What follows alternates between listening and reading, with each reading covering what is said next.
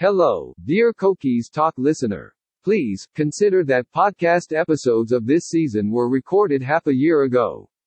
We are starting. Listen and relax.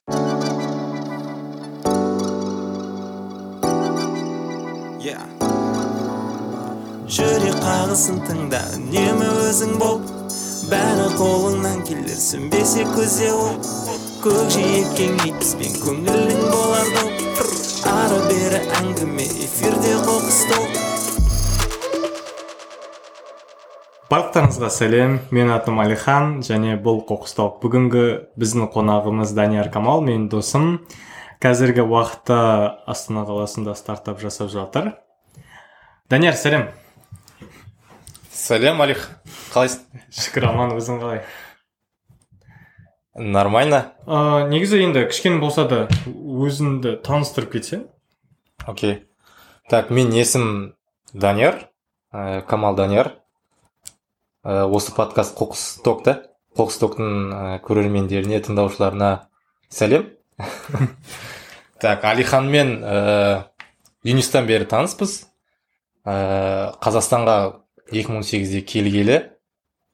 Жалпы өзімді негізі іздеумен болып ең аяғында қазір ә, білім саласында стартаппен айналысудамын. Уже бір жарым жыл болып қалды. Ә, сол туралы айтсам да болады негізі немесе жалпы білім жайлы өзім қызығып кеттім. Бұрыннан бері лицейден бері негізі ә, ну юнисқа дейін лицейде оқыдым тараз ктл. Ә, содан бері негізі білімге негізі білмеймін. Ә, ктл қазір мысалы білім саласында жүрмін ғой. Бір тоқсан пайызы ктл деп айтсам қателеспейтін шығар. Барлығы әйтеуір білім саласында жүрген бір нәрсемен бөлісуге иә бір нәрсе бөлісуге тырысады. Ә, более менее честныйлар честно жұмыс жасайтындар ә, көтеріліп кеткендер негізі білім саласында көбісі ктл екенін түсіндім. Ә, сондықтан да болар мысалы мен өзімде білім саласында алдағы тағы да бір үш төрт жылымды осы салада өзімді көремін. Әйтеуір бір нәрсеге жетемін деп үміттенемін. Ал стартап туралы айтатын болсам ол ә, кәдімгі хан академи стиліндегі стем сабақтарды қазақ тілінде видео ә, текст және де тест форматында оқушыларға түсіндіреміз. Қазіргі таңда өзімізді көбінесе ә, социальный проект яғни қоғамға көмектесетіндей ә, әртүрлі ә, мектептермен немесе ә, жаңағы ауылдағы оқушылармен көбінесе жұмыс жасаудамыз ә, бірақ қазіргі ну екінші проект ретінде ә, коммерческий проектті екі бөлек шығаруды ә, ұйғардық. Өйткені бұрында бәрі бірге етін араласып кетті да. Ә, қазір коммерческий проект отдельно бөлек болады. И ә, қоғамға деген проект отдельно болады. Негізі. Ол бренді мен қазір қатты кіріп кетуім мүмкін негізі осы жаққа қарай ал бренді де бөлек бола ма? Или бір брендтің алдында ә, негізі команда бірдей деп айтса болады бір команда бірақ сәл өзгерістер бар. Ә, бренд екі түрлі болады. Бірақ жалпы былай айтқан кезде мына жақтағы нәрсені мұнда да қолдана береміз. Ә, форматын сәл өзгерттік. Ал полностью бесплатно сондағы ауылдағыларға деген? Ә, некоммерческий ну біз негізі некоммерческий болғанда біз әртүрлі гранттармен ә, спонсорлармен сондайлармен жұмыс жасаймыз. Олар бізге спонсировать етеді. Какой то бір ауылдағы мектепті мысалға иә? Біз оларға бір жыл тегін ашып береміз. Өзімізге досып. Түсіндім ыыы енді жаңа айтып ғой қазір білім саласындағы стартаппен айналысып аты эйт білім да? Инфинит білім да? Точнее аты проекттің аты инфинит білім ә, көп ойландық негізі қандай ат қойсақ болады қазақша ат бір нәрсе болсын деген секілді. Одан кейін ә, ай білім деп бастағанбыз негізі ай білім болған. Ә, сөйтсек ол ай білім кг деген қырғызстанда сондай ә, уже бренд бар екен. Қатты танымал болмаса да сол ә, онлайн білім жаңағы образованиемен айналысады сондықтан ай білімнен бас тартып бір күн ішінде инфинит білім дегенге келдік та. Шексіз білім алу жолында деген сияқты бір неміз болды. ә, таңдауымыз. Базар ұнады ма ә, сол үшін иә. По идее жаңа айттың ғой қазақшасыз болу керек деп. Қоқыс туралы ойлағанда менде де сондай видение болды. Себебі мен ағылшынша сөз и қазақша сөз болған қаладым брендтің атында. Мхм. И қазақша болғанда именно ішінде q деген әріп болу керек. Типа q бар ғой. Обязательно болу керек деп ойладым. Себебі нереально өзім жақсы көремін сол әріпті. И именно q арқылы жазған. Мысалы ақтөбе деп жазғанда мен q арқылы жазамын по идее ағылшынша. А. И соны қатты э, ойланып ойланып и еще как раз типа трэш толк болды да бізде әртүрлі нәрселер туралы сөйлесеміз. Мхм. Сосын қоқыс толк болсын деп короче сөйте шештік. Прикольно по идее не жақсы название аты. Да да вообще грамотно. Короче ә, мындай сұрақ Окей. қазір ә, осы стартаппен айналысып жатрсың бірақ ол қалай келдің ол нәрсеге? Неге жоқ ә, оның алдындағы жол туралы емес именно бастардың алдында неге ә, именно осы стартаппен айналысуды болатын? Басқа қандай варианттар ол моментте? Негізі ә, өзің де білесің кореяда оқыған кезде көбінесе селф стади болды да өз өзіңмен оқу. Әртүрлі интернеттен мысалға ә, видео көріп ютубтан хан академиден ә, профессорлармен қатты былай көп араласқан жоқпын. Өзім басым бар ғой. Өз басым тек қана интернет арқылы үйреніп қалғандықтан ба. Қазақстанға келген кезде ә, негізі ең басында жұмыс бастаған кезде бір ә, образовательный центрда істедім. Жаңағы долясына кіріп ә, бүкіл программаны өзім жасадым математикадан солай бастадым.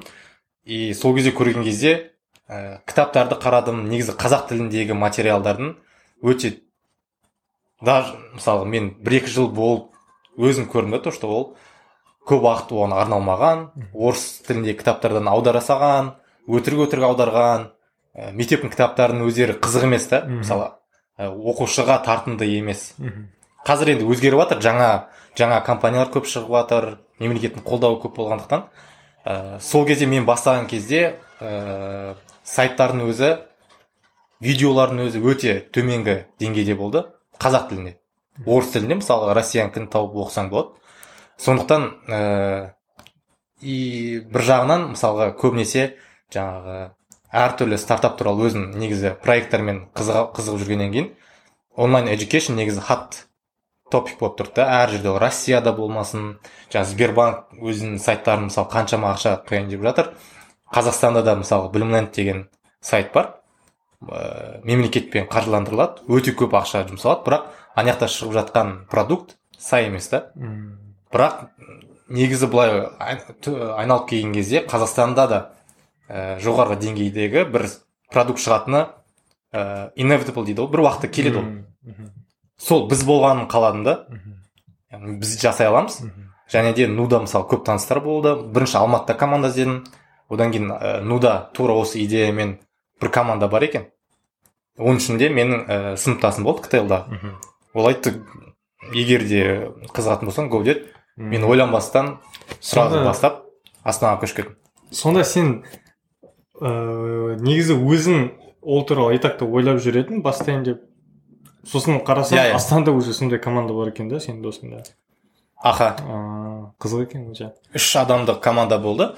Ә, алматыдан мысалы мен таныстарым өте көп болған жоқ. Ал ктл-дың мысалы жартысы негізі нуда ғой астанада көбінесе ә, жаңағы движ дейді ғой стартап. Мысалы астана хаб дегендер ашылып жатыр неше түрлі неше түрлі хабтар ашылып жатыр. Сондықтан астанада ә, opportunity шанс көбірек болады деп ойладым да. И бірден астанаға қарай көшіп кеттім. Ал онда не туралы айтпайшы басындағы проблемалар мысалға сен мысалы примерно былай кішкене болса да уже дайын командаға келдің ғой. Сол кезде үш адам болды дедің да? Мхм. И қандай қиыншылықтар болды ең басында? Мысалға адамдар келді кетті да скорее всего аха. командаға. И осы кішкентай стартаптар енді сіздер кішкентай стартапсыз ғой ә, сол кезде. Ә, қандай қиыншылықтар болды және оларды қалай шештіңіздер Ә, так ең бірінші команда дұрыс емес болды басында. Мысалға үш адам маған маған мен келгенге дейін үш адам болды дедім ғой. Ә, олар мысалға андай студенттік проект ретінде қарады басында. Қатты серьезно қабылдаған жоқ. Иә, Ал мен- жалпы өзің білесің мысалға ә, именно серьезно осындай проектпен айналысқым келіп жүрген. Мгм. жаңағыдай full тайм өзімді соған күн түні беріп әйтеуір бір нәрсе шығару содан.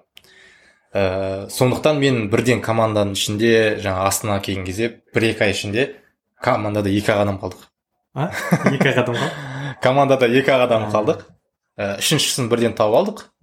Ә, сөйтіп жаз бойы мысалға уже ә, программисттер жал- жалдадық тоже қиындықтар туындады.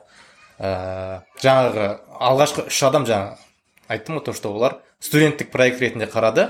Көп уақыт бөлген жоқ. И мен кө- өзім мысалға астанаға көшіп келдім. Күн түн сол проектта жүрмін. Және де астанаға келген себептердің біреуі ABC, ABC деген жаңағы нуда не бар? Ә, акселерацияның программасы бар. Жаңағы бизнес идеямен келесің бір прототип болса жақсы прототип болмаса да өтіп кетсе болады. Енді ең бірінші басталып жатқаннан кейін прототипсіз ақ идеямен ақ біз өтіп кеттік ә, сол жерде жақсы нәтижелер көрсетіп жатқандар жақсы деген кезде бір хотя бы клиенттер пайда бола бастады деген команда біреу болды да финалға өттік. Ә, гранттарын ұтып алдық деген секілді. Сол кезде гранттар ұтып жаңағы қызыға бастағаннан кейін уже серьезно ә, программисттер жалдау керек болды. Жаңағы досым екеуміз мысалы ақша ана сыныптасымен ақша құйдық ал екі адам мысалы ақша да құйған жоқ та мысалы. Қаншалықты олар осы нәрсеге беріліп тұр олар үшін идея үшін мысалы компанияның мысалы 15-20 пайызын ұстап отырғысы келді да өзіне. Идеямен ақ. Сондықтан сразу бірден жаңағы бір екі ай ішінде егер де мынандай ііі требованиялар жасай алмасаңыздар онда командадан шығасыздар ма білмеймін деген сияқты мен бір. Енді бірден бетіне айтқан жоқ бірақ ііі, южный да я не знаю на на некотор- и то олар қы- қыздар болған ғой. Қыздарға мысалы білмеймін ктрлықтар кішкене неміз ғой андай. Қатты айта алмайсың. Ну басында сондай болды. Ііі одан кейін ну жайлап жайлап солай басталды ғой. Видеомейкер таптық уже басында видеоларды мысалы өзіміз монтаж жасайтынбыз. Мен видеолар түсіремін сабақтар математикадан. Ііі досым мысалы ақжол видеомонтажбен айналысады. Одан кейін ол уже ііі сатылым продажамен айналысып кетті. И бір бір қыз тауып алдық сөйтіп солай басталды. Негізі әлі күнге шейін қиындықтар көп. Ііі стартап жүріп кетті деп айта алмаймын. Өйткені мысалға жаңағыдай қиындықтар туындады то что біз өзімізді либо коммерческий проект либо мысалы социальный проект екеуін де былай ұстанып жүрдік та. Әр жаққа шашырап шашырап кеттік мысалы соңғы жылы. Сондай бір і, мини экспириенс болды да. Мм. то что біз мысалы ең үлкен қателіктердің біреуі мысалы қазір сәл өкінемін ба білмеймін бірақ мемлекетпен жұмыс жасағанбыз. Іі, кішкене қателік болды. Давайте ол туралы Ә. кешірек сөйлесейік кейінірек.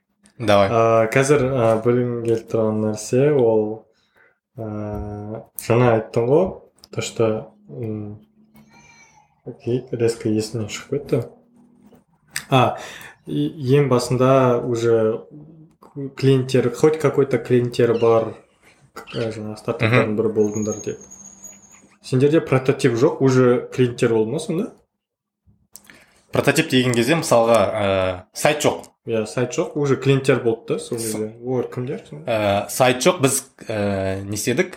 Мысалға даже бесінші сыныптың математикасынан бастадым өйткені бесінші сыныпта көбінесе андай көп қиындықтар сол кезде туындайды оқушыларда. Бірінші төртінші класс жай ғана арифметика ғой. А бесінші сыныптан бастап бөлшек деген сияқты ана проценттер ііі оқушыларға бір проблема мәселе туындайтын туындыратын тақырыптар басталады да. Сондықтан бестен он бірге шейін көтереміз деп ойладық та бестен бастадым. Ііі барлығын бесінші сынып ііі толығымен түсірместен сол кезде не өтіп жатыр оқушылар? Соны түс- түсіріп тастап тестін жасап ііі бір жаңағы көп қой сайттар қазір негізі. Бір сайтқа әшейін видеоларымызды салып қойдық та. И доступты саттық. Солай бастадық. Олай олай бастадық деген кезде көбінесе таныстардан болды ғой сол. Бірінші таныстар жаңағы лицейдегі апайлардың балалары ііі ақжолдың туысқанының там балалары деген сияқты солай басталды. Төрт төрт продажа болды.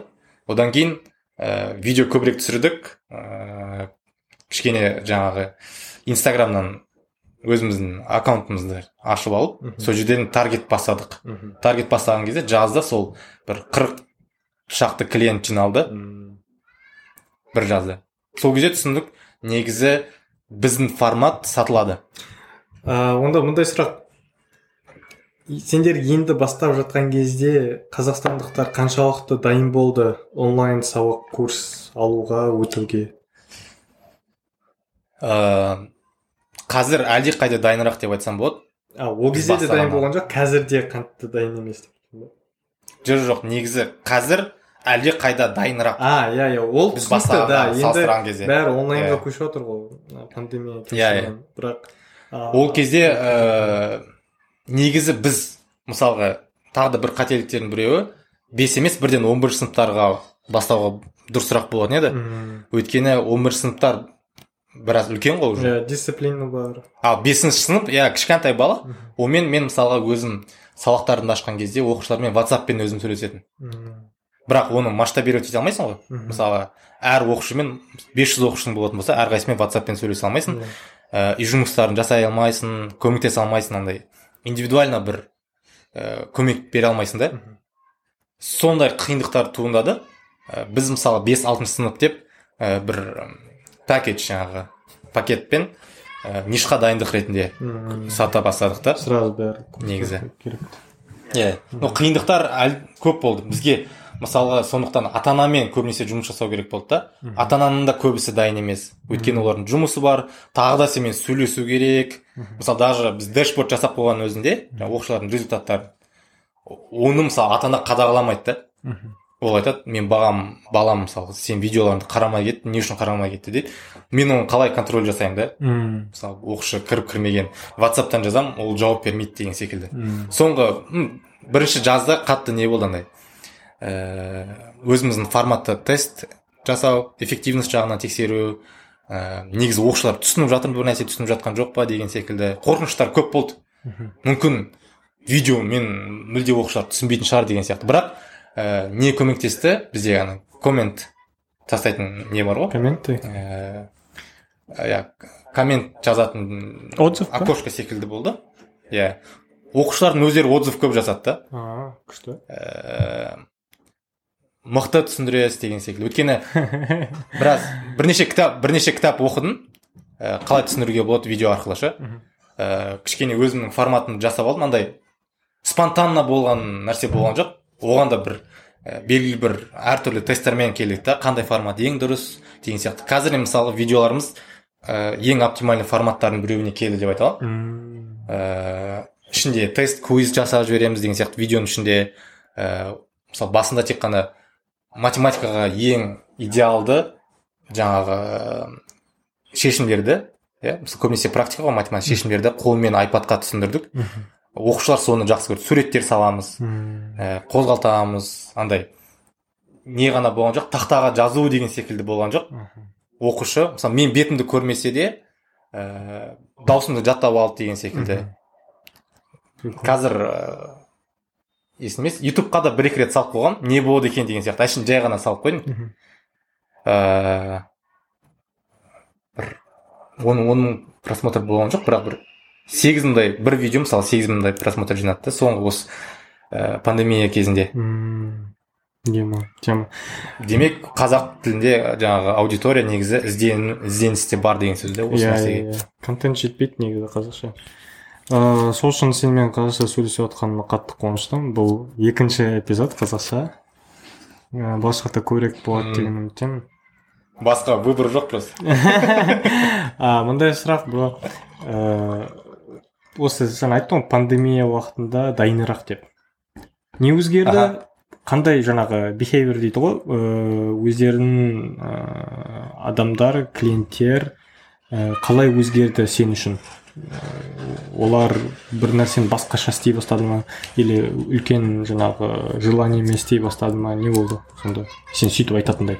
Ыыы біріншіден басқа выбор жаңағы басқа выбор жоқ ата анада біз негізі ә, былай қарағанда ә, онлайн образованиенің қиын жері ә, бізде екі ә, қалай айтсам болады екі клиент бар бізде. Бірінші ол ата анаға сату керексің. Екіншісі удержать ету үшін клиентті оқушымен жұмыс жасайсың. Тікелей.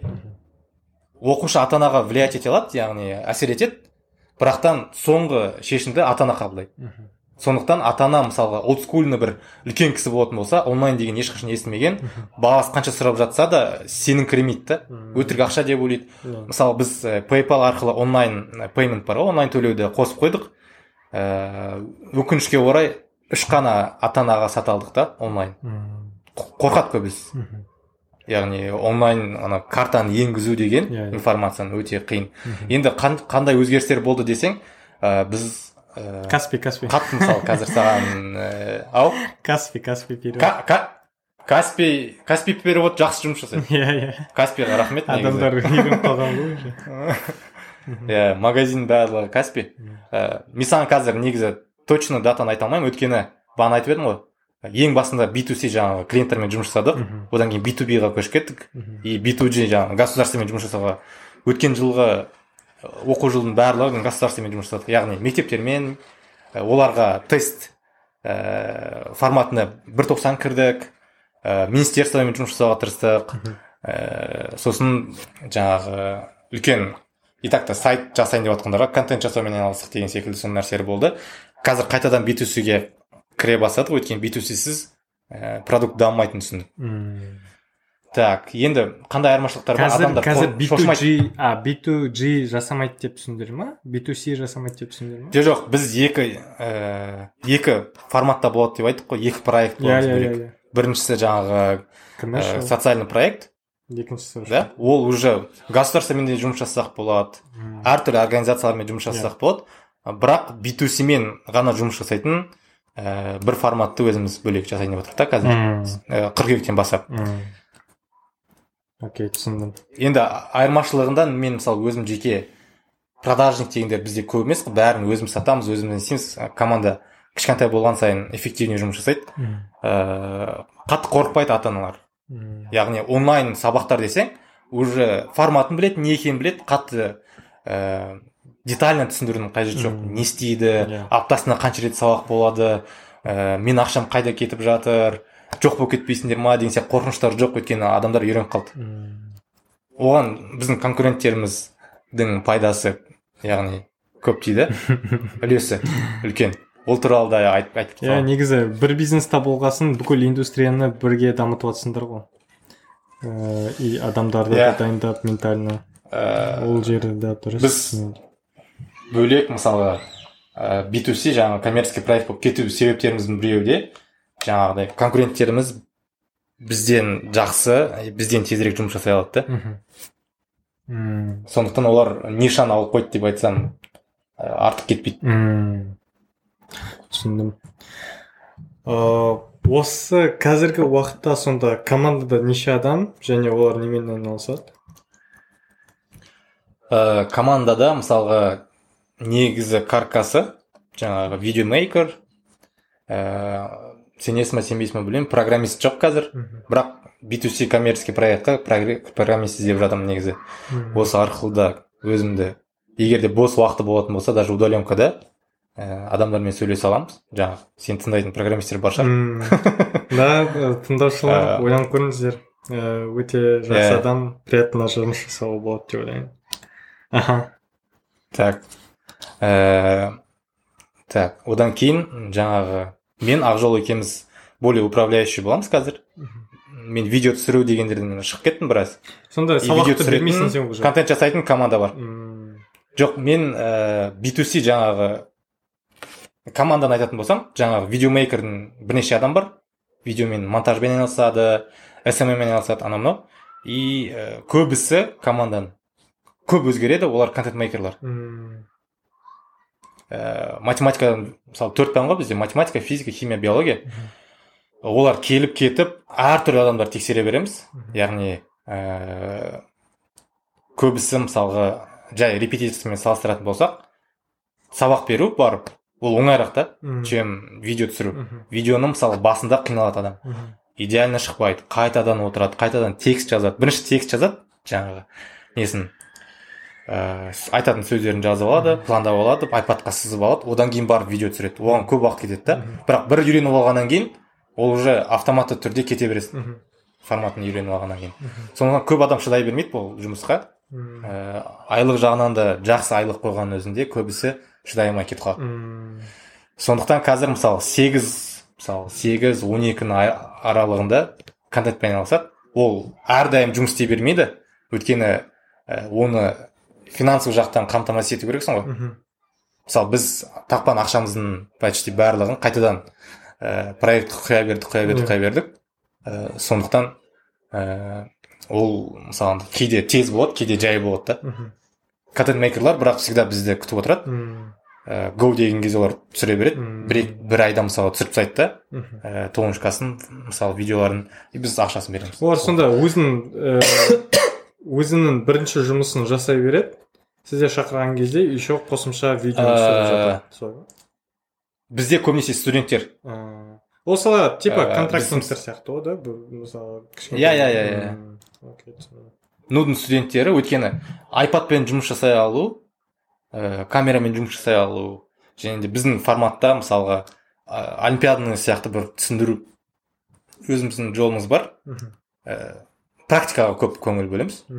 Жаңағы теорияны қазбалап жатпаймыз. Бірден практикаға көшіп қалай шығару жолдарын бәрін көрсете береміз көрсете береміз көрсете береміз. Ә, максимально көп есептерді көрсетуге тырысамыз чтобы оқушы ә, барлық сценарийдағы есептерді шығара алсын ал осы контенттеріңіз қандай тілдерде? Ә, қазақ тілінде көбісі. Бірақ ә, бір өткен а осы жылы мысалға бір үлкен м, бәй групптың өзінің несі бар? Бәй групп деген кезде бір фондпен жұмыс жасадық айқанат деген. Олардың сайты сайт жасап жатыр. Ауылдағы оқушыларға ә, есінде болса біз ә, мысалы республиканский олимпиадалар болушы еді ғой. Иә. ктл көп баратынбыз.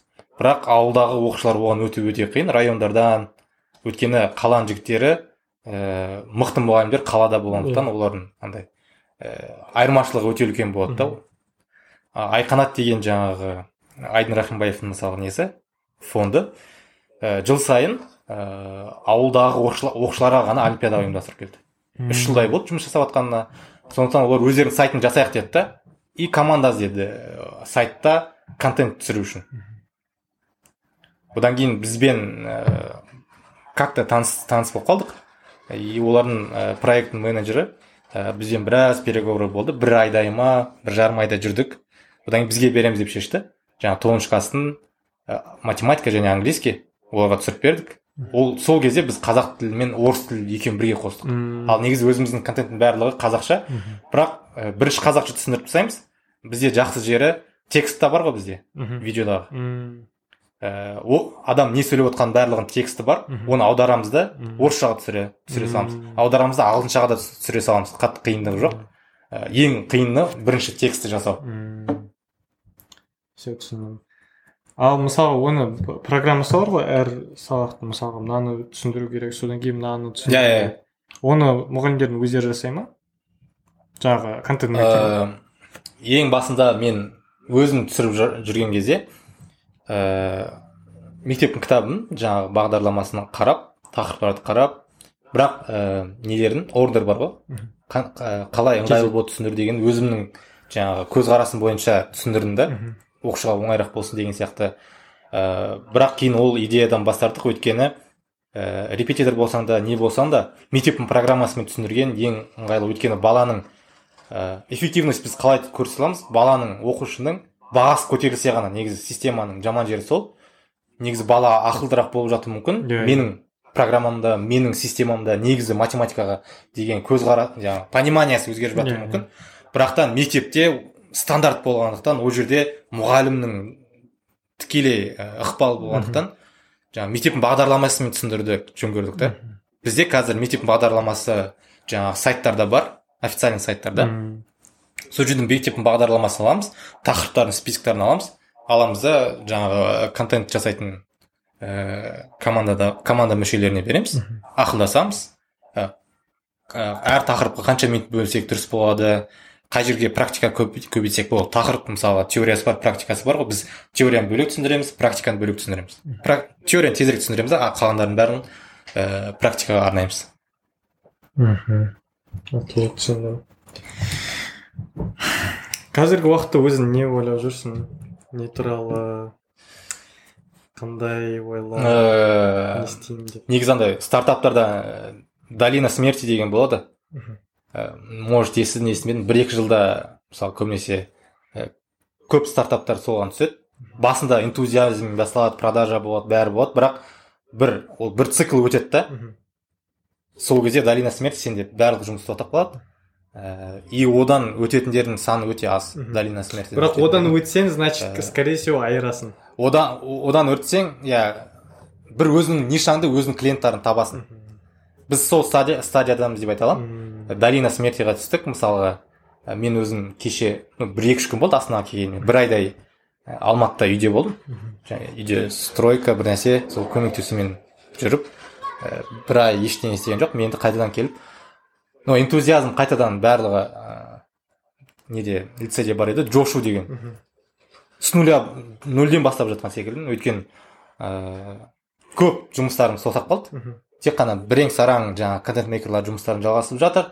Ә, қайтадан кішкене гранттарға подавать етіп ә, гранттармен жаңағы жұмыс жасау басталды. Бірақ маған өзіме ең қызығы B2C жұмыс жасау.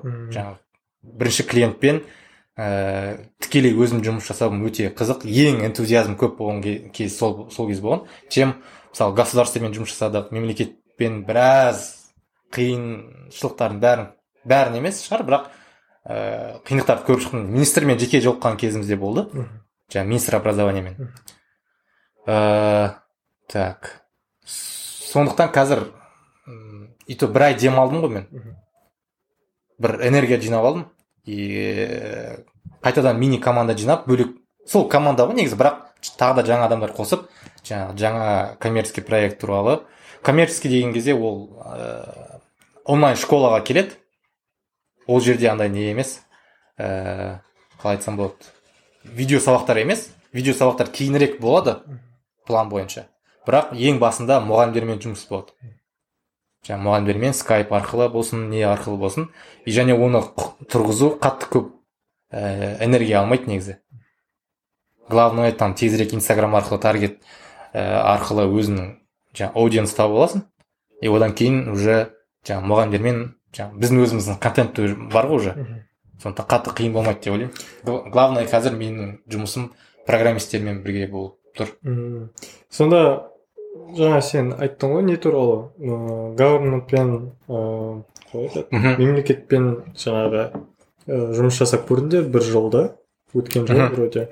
И ол кезде қандай қиыншылықтар болды не проблема болды неге бас тарттыңдар Э, Ә, негізі ә, былай логически ойлайтын болсақ не үшін біз негізі мектептерге кіргіміз келді? Ә, сол туралы айтып бастайын. Ә, жалпы жаңағы білімленд деген сайт бар дедім ғой портал. Ол мұғалімдерге арналған ә, қазақстанда мысалы жеті мың мектеп бар ма примерно? Барлығы білім- білімлендті қолданады. Яғни сен ә, кішкене энтузиазм слишком амбициозный болу керексің чтобы білімлендпен жарысу үшін ол рынокта. Өйткені бүкіл мектеп уже сатып алады жаңағы жоғары жақтан келеді да. Ол андай ә, государственный проект секілді да. Бірақ частный проект бірақ государственный проект секілді мемлекеттік проект секілді. Өйткені оған көп қаржыландырады да әртүрлі гранттар арқылы. Сондықтан оны ығыстырып тастау мүмкін емес десе болады.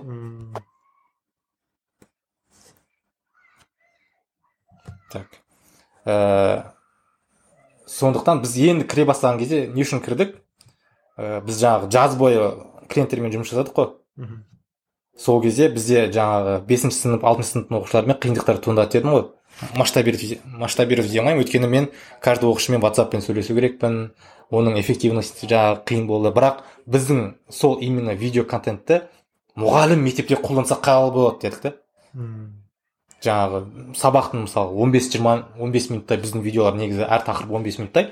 Одан кейін сразу біздің сайтта ә, тест жасайды сыныптармен бірге. Жеке жеке информатика кабинетінде жаңағы компьютер болатын болса жеке жеке жазса да болады. Бірақ ә, бірге общий жасап одан кейін барып ме- мектептің кітабының та- есептерін шығарса да болады да. Өйткені біздің есептер ә, оңайдан басталады да одан кейін барып ең соңындағылар кішкене қиындайды. Жаңағы әр оқушы негізі шығара алады соны ойлағанда біз біраз армандадық что мектепте идеально біздің продукт мектепке идеально болады деген секілді. Одан кейін бірден мектептермен жұмыс жасай бастадық. Ә, opportunity шанс пайда болды. Ә, қай кезде? Өйткені егер де әр директор ә, бюджетпен өзі ә, қолданбаса біз кірмейтін едік кіре алмайтын едік. Қазір мысалға бүкіл жақта децентрализация болып жатыр мектептерде. Директ ну мектеп это как частная школа болады мысалы мемлекеттен қаржы душевой финансирование болады мысалы әр оқушының ақша береді ғой мемлекеттен. И каждый мысалы мектеп мектепке примерно жылына үш мың үш миллион сондай бір нәрсе түсетін болса директор өзі біледі оны қай жаққа жұмсау керек екенін. И сен бара аласың да директорға. Міне сіздің оқушыларыңыздың деңгейін мынаншаға арттыратын ұбт ға түсуге мынаншалықты көмектесетіндей менде мынандай ә, solution решение бар. Жылына стоимость мынандай деп. А, сондай opportunity шанс болғандықтан біз кіріп кеттік. Мм. бірақ ол кіргенімізден біраз уақыт шыға алмай қалдық. Ә, мектептермен қиындықтар болды мұғалімдермен қиындықтар болды. Ә, мұғалімдермен ол иде- мектептің ішіндегі мұғалімдер ма? Иә иә мектепте біздің сайтты қолданатын мұғалімдермен проблемалар болды да. Олар там бізге қарсы бунтовать етті деген сияқты. Историялар өте қызық историялар. Айтсайшы соларды. қызық қой. А, біз айтамыз ғой то что ата аналар там дайын емес деген сияқты. Негізі мұғалімдер де дайын емес та ондай нәрселерге. Негізі алады да видеоны қосып қояды. Жай ғана оқушыларды мотивация беру керек. Ә, видеоны паузаға қойып сұрақтар сұрау керек. Ә, оқушыларды мысалы отыз оқушы отыруы мүмкін сыныпта жиырма бес отыз отыз бес те болып кетеді кейде. Ә, сондықтан андай мұғалімнің де ол жерде несі ә, үлесі өте үлкен да. Ол да активно мысалы бізде қандай қиын біз иә иә ол ол сонда не істеу керек керек сенің идеяңа пауза қойып сұрақ қою керек. Бізде ә, негізі мұғалім әр мұғалім дайындалады ғой. Ол біздің видеоларымызды алдын ала кішкене қарап алу керек та. Қарап алу керек есептерді шығарып алу керек. Мысалы бізде алтыншы сыныптың программасында ә, мұғалімдерде мысалы жас мұғалімдермен есебің қате деп келеді да. А есебің дұрыс. Түсіндің ба? Сондай моменттер болды. Бізге звондайды. Ә, мен оған түсіндіремін есептің салу үшін оқушыға емес мұғалімге түсіндірген кездерімде болды да. И и үлкен үлкен мұғалімдер де болды. Олар мысалы қолаңың келмейді ә, сайттың ссылкасын жібересің ол ашылмайды. Ә, видеоны басу керек видео жоқ болып кетті. Ә, интернетпен проблема деген секілді. Моменттер болды да. Ә, мысалы қанша мектеппен жұмыс жасадық бірден айта аламын. Астанада үш мектеппен жұмыс жасадық. И екі ауылдағы мектеппен жасадық. Екі ауылдағы мектеп олар спон- спонсор арқылы жаңағы біз скидка жасадық. И олар ә, мысалға бір өскемендегі и жамбыл облысындағы бір мектеп ауылдағы мектептермен жұмыс жасадық. Интернеті бар. Ә, ол жерден мысалға қатты біз қадағалаған жоқпыз. Ә, біреуін қатты қадағалады біреуін қатты қадағалаған жоқпыз. Мысалы автономды болғандықтан басында қадағалап жүрдік та кейін бізге жауап та бермей кетті да мысалы. Ә, мектептің өзі жауап бермей кетті. А, сайттан қарайтын болсақ ешкім сайтқа кіріп жатқан жоқ. Ә, көрдік көрдік көрдік и болмады. Одан кейін бізде забивать еттік та кішкене. Может ә, жақсарту керек деген секілді сервисті. А, қаладағы мектептерді бір мектепке кірдік бесплатно. Тегін ашып береміз өзіміз ә, атсалысамыз келіп тұрамыз мұғалімдерге тренинг жасаймыз қалай қолдануға болады деген секілді. Ә, ну мұғалімдер кірген жоқ. Мм. бесплатно болған үшін шығар может. Ә, қатты былай желаниясы болған жоқ. Бір мектепте номерларын айтпай ақ қояйын ә, образовательный центр ашып тастадық ішінде. Ә, мектептің ішінде образовательный центр аштық. Яғни платное обучение. Информатика кабинетін жалдадық директормен ақылдастық. Директор мысалы мектептен ақша мүлде шығарған жоқ та. Жақсы жері. Образовательный центр болғандықтан ол жерде мұғалім болды мұғалімнің оплатасы болды. Ә, одан кейін ә, мектептің үлесі болды. Мектеп те ақша тапты. Өйткені мектеп қазір ақша таба алады жаңағы бағанағы система бағана түсіндірген система арқылы. И біз де өзіміздің долямызды ала алдық жерден Мгм. оларға конечно скидка жасап бердік.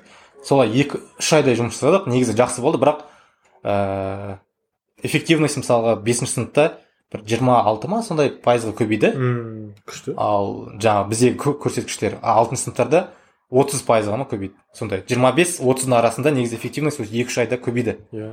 Бірақтан жаңағы қиындықтар туындады дегенім ә, мұғаліммен болды. Мұғалім ол жерден үлесі өте төмен болып қалды. Мгм. өзіне деген ақшасы. Мгм. біз кішкене ә, неге оған қарай шартқа бардық та. Біз өзіміздің сәл азайттық. Сонда да ол кісі ә, мен жұмсаған уақытпен сәйкес келмейді деді да. И одан кейін ә, оның орнына басқа мұғалімдер де біраз. Ол жамандап тастады ма бізді білмеймін. Оның орнына ешкім кіргізген жоқ. Сонымен ол образовательный центрда жауып тастадық. Негізі екі үш ай бойы ә, айына мысалға жүз елу екі жүз мыңдай бізге прибыль келіп тұрған ол жерден мысалы қатты көп үлес не жай ғана мұғаліммен жеке өзім контактировать етіп тұрдым. Қандай қиындықтар туындады ә, қай тақырыптарды ашу керек. Өйткені бүкіл тақырыптарды ашып тастасам ә, дұрыс емес болады екен. Сондықтан мен каждый тақырыпты өзім жеке ашып отырмын ол мектептің жеке аккаунтын секілді ашып қойдым да өзімнің сайтымда. С- жеке ссылка секілді бөлек. Солай жұмыс жасадық. Ә, негізі мұғалім өзінің қателігі бар. Өйткені ең басында ата анамен келіскен кезде өзі арзан баға жасап қойған да. Ә, арзан мысалға ә, бізде не болды? Видеолар болды болды. Ә, дэшборд арқылы сыныптың нәтижелерін әр оқушының әр үй жұмысындағы нәтижелерін көре алады. Ә, ата ана болсын директор болсын ше? Директорға сол нәрсе ұнады то что әр оқушы кіріп кірмегенін көре алады. И мұғалім өзіне де кайф та негізі. Жаңағы мен жасап жатқан жұмысқа мен сай ақша алып жатқан жоқпын дегенде ол негізі почти дым жасаған жоқ та ол жерде. Жай ғана информатика кабинетінде әр оқушының өзінің жаңағы наушнигі құлаққа болады. Сонымен отырады да жай ол аралап жүреді. Да? Оқушыларды. Иә енді ол жерде видео. Видео тоқтамайды видео тоқтайды. Одан кейін тест болады. Мен сабақ беріп жүрмін Одан десем жоқ жоқ видео тест болады. Тестта жаңағы қиындықтар тестті бірнеше рет оқушы тапсыра бере алады. Біз тестте хинт бере аламыз да подсказка береміз. Кішкене оқушы кішкене ойлансын деген секілді. Ал видеоны жай ғана көріп отыр ма көріп отқан жоқ па соны тексеру керек та а видеода біз от а до я бәрін түсіндіреміз оқушыға. Жібітіп прям. Ол тупо охранник сияқты жүреді ол жақта иә иә иә. Ну енді видеода кейде түсінбей қалған кездерде барып оқуш- оқушының жанына барып түсіндіру керек. Ал негізі оқушыда қырық оқушы отыр деп айта алмаймын. он екі оқушы отырады максимум да бір сессияда. И ол түстен кейін сабақтары бар. Түске дейін үш төрт сабақ береді да солай. Негізі иә арзан болып тұрды ол үшін. Өйткені ол образовательный центрларда жұмыс жасай алады ғой. Сағатына екі мың деген сияқты. Иә, иә. одан төмен болып қалды да оның бағасы. И сондықтан оны удержать ету өте қиын болды. Көп кейін уже біраз конфликттер пайда болды деген секілді болды да. Бізде қатты неге өзімізге ущербқа бара алмаймыз ғой. Сол секілді моменттер болды. А, үшінші мектеппен ә, жаңағы екі мектепті айттым ғой біреуіне тегін кірдік екіншісіне образовательный центр арқылы кірдік. Ә, үшінші мектепке уже директормен ақылдасып келістік. Ә, ә, жылына мысалға қазір ашса скидкамен там энная суммаға біз бесплатно ашып береміз. И кейінгі салына беретін курстардың барлығы сол суммаға кіреді. Жаңа сумма сұрамаймыз да.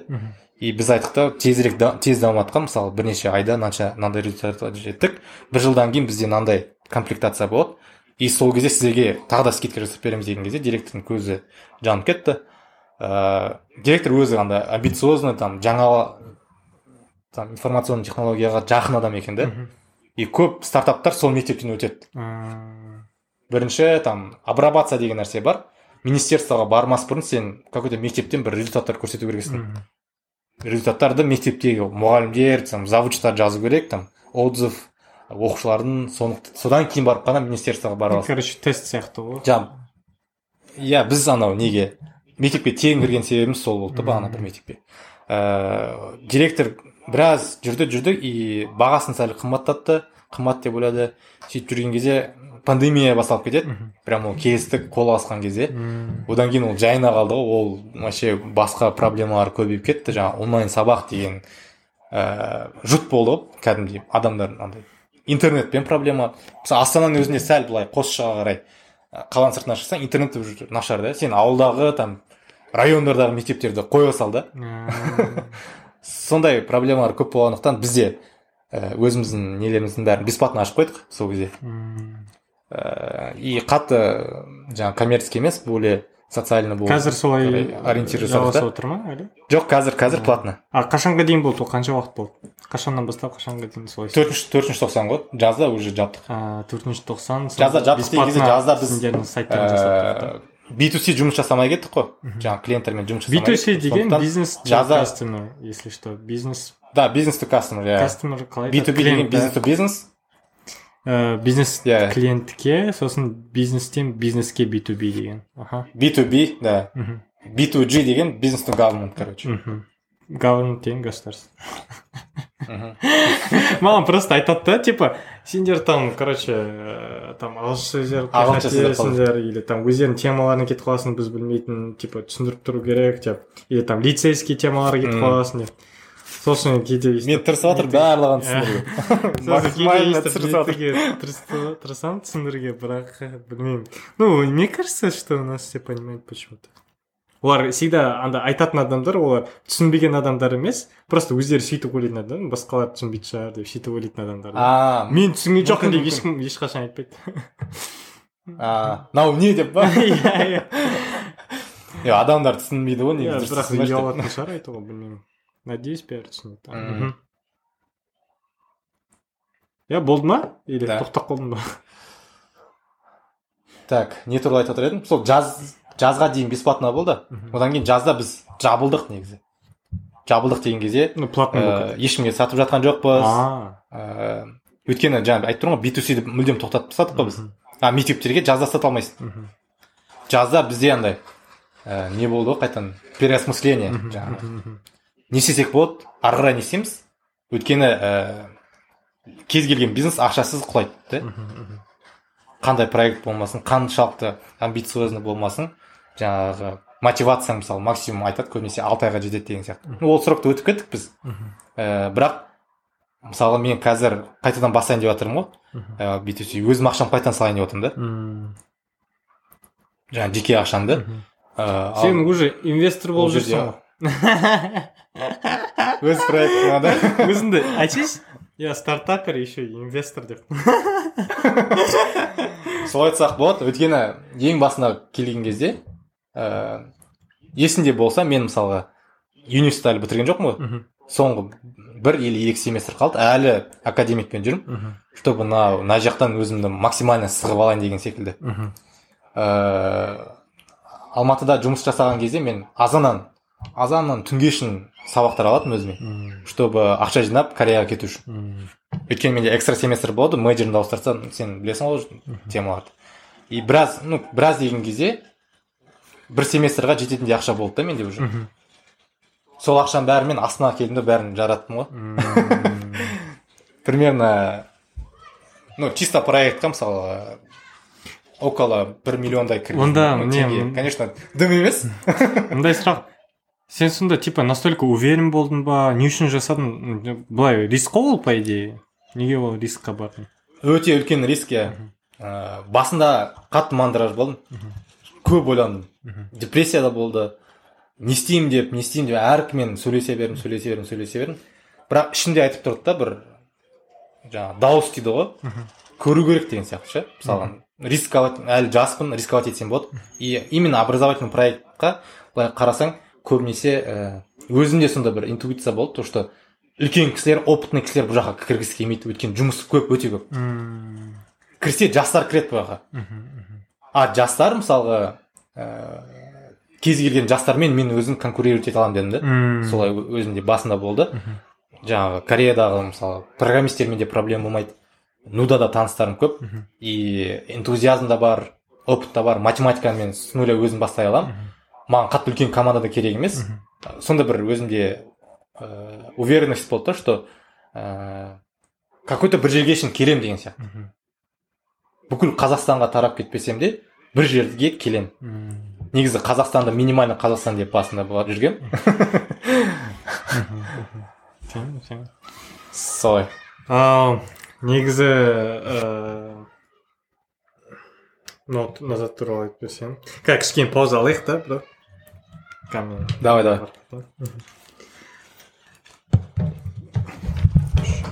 Мен мынаны паузаға баса тұрайын ба? Жоқ өзім бол мен қазір тез келемін. Все все.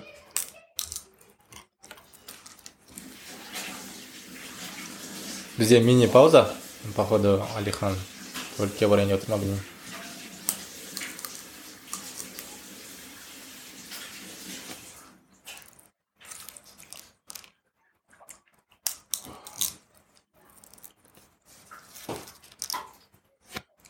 пауза қойған жоқсың ғой да жоқ жоқ ема духота болып отыр мына ше су іше бергім келеді августта нереально ыстық болады ғой терлей бересің еще қазір нереально сезон дождей ғой иә иә нереально потоп болып жатыр корея. Кәдімгідей потоп. Кстати өткенде естігем то что тайфун болды ма не өткенде? Иә иә. Бірнеше адам қайтыс болды ханган батып кетті. бұрында болып еді ғой үйлер ресторандар көп нәрсе машиналар жолдар бәрі батып кетті ғой осы жылы әйтеуір бір нелерін қалай айтады Ә, дизастрлардың короче несі болды ғой иә иә кәдімгідей сондай нереально новый годтан кейін ғой сейчас сразу? Иә окей ә, нейтралға сұрағым келген біз бірге жүрдік қой универде тусить етіп қуып аха сол кезде ә, мысалға көп сөйлесетінбіз там андай темаларға өмір мағынасы біз не, не істеп жүрік мына жақта қазір? Типа мына жақта мен болу керекпін ба? Мен че то шіріп жатырмын деген сияқты темаларға көп сөйлесетінбіз иә иә. Есіңде болса. Ыыы и сен былай ізденісте болдың да сол кезде? Иә. неліктен сол көп ойланудан кейін сен қазақстанға кетуге шештің универді бітірмей тұрып. Ах, ол негізі ұзақ. Әңгіме болуы мүмкін бірақ қысқа айт- айтуға тырысайын. Ә, кореяда жүрген кезде бір екінші курстың аяғынан ба? Ә, өзімде ізденіспен болды. Өйткені мен әрдайым математикадан мықты болдым. Там математиканы жақсы көретінмін бір академик боламын солай юнисті бітіремін. Ә, карьера жаңағы именно академик научная математикамен карьера қылайын деп ойлағанмын да. Көп қатты ойланбайтынмын ол туралы. Математика это мое не все басқа нәрсе керек емес деген секілді. Ә, бірақ екінші курстың аяғынан бастап па бір ә, жаңа адамдармен кездескендіктен бе білмеймін. Жаңағы сұрақтар пайда болды мен математикадан басқа ештеңе істей алмаймын ба не деген секілді өзімде сұрақ болды. Мүмкін ә, жаңа нәрселерді де көру керек пока уақыт бар деген секілді. И айтиға келдім сол шешім сол болды. Программированияны көрейін деген секілді. Ә, бір семестр жаңағы бірден мейджорымды ауыстырып тастадым. Үшінші семестрдің аяғында ма математикаға математика ай компьютер сайенсқа. Математиканы почти жауып қойғанмын негізі. Ә, тек қана мейджордың сабақтарын алатын едім ғой и компьютер болсын бірінші семестр компьютер сайенс болды. бірақ компьютер А. сайенс сабақтарын почти алмағанмын сол И компьютер сайенсты сол семестр- иә иә иә. И компьютер сайенстан менде көп сабақтар болды қалды. И бір семестр мен полностью компьютер сайенсқа арнаймын деп шештім да. Бірақ ә, біраз қиналдым. Шыны керек бір семестр біраз қиналдым. Жаңағы кірмеді ә, математика секілді оңай болған жоқ. Ә, жаңа нәрсе болғандықтан біраз логикасын қатты түсінбедім жаңа синтекс эррорлар болған кезде не болады? Оны қалай жөндеуге болады? Ә, каждый қандай программаларды қолданса болады? Жаңа олимпиадный нәрсемен айналысып кеттім. Қалай с нуля бастауға болады деген сұрақтарды біраз қиналдым. Одан кейін білмеймін есімде емес кім айтқаны бір фреймворк таңда да соны зерттесе деді. Соны мен алдында андроидты алдым да зерттедім а зертте фреймворк бар ғой. Иә соған кіріп сол арқылы сен с нуля емес жоғары жақтағы жаңағы бірден результатын көре алатындай бір андроидта бірден программа не приложение жазып көре аласың ғой өзің Иә, сразу. сондықтан андроидты алдым да и андроидпен жүрдім жүрдім. И академ алайын андроидқа кірейін. Ыыы алты айдай андроидпен айналыстым. Бір екі там приложенияларым бар. Профайл жасадым мини.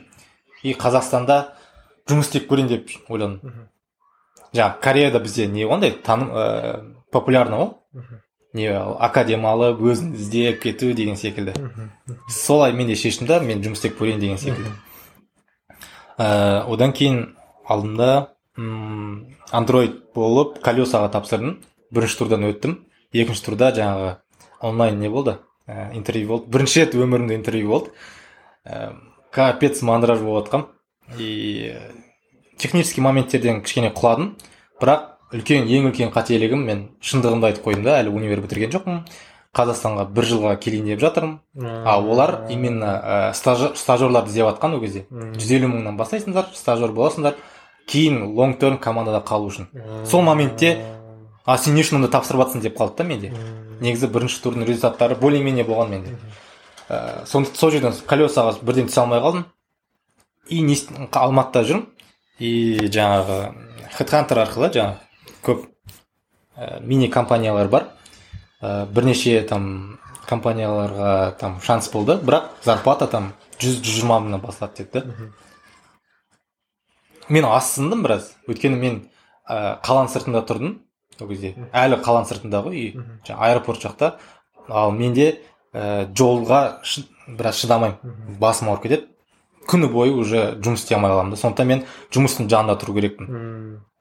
Жаңағы автобуспен жүре алмаймын. А алматыда пробка проблемасы көп та. Сондықтан мен аренда бар. И плюс тағы да кішкене өзіме кішкене жету үшін бір минимум жүз сексен алғым келді да. Екі жүз деген секілді.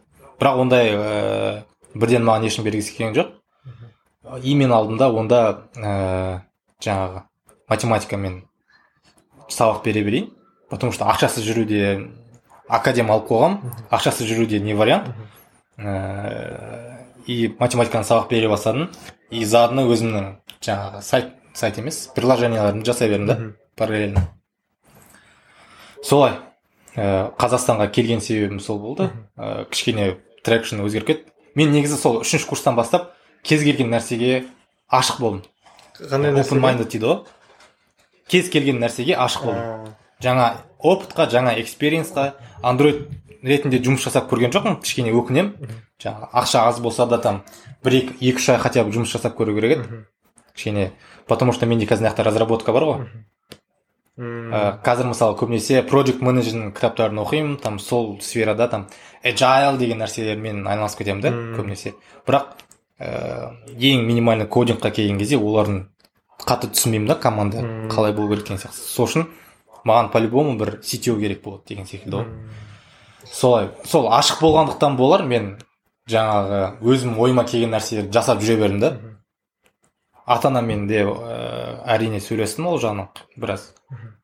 Қиын болады деп ойладым бірақ ата анам қарсы болған жоқ өзің білесің. Басын бар там біраз кішкене маған қарай сенім сеніммен қарады да. Сол біраз қуаныштымын. Әлі күнге шейін. давай давай деп сондықтан ең аяғында осы ну негізі өзің де білесің ғой то что кореяда уже андроидпен айналыса бастаған кезде жаңағы стив джобс туралы оқи бастадым жаңағы ә, силикон валлейдағы там адамдар туралы там биографиясын ә, вознякты оқи бастадым. Сол кезде сол өзімнің продуктты жасау деген идеямен ә, негізі айтиға кеткен себептердің біреуі де сол болды да.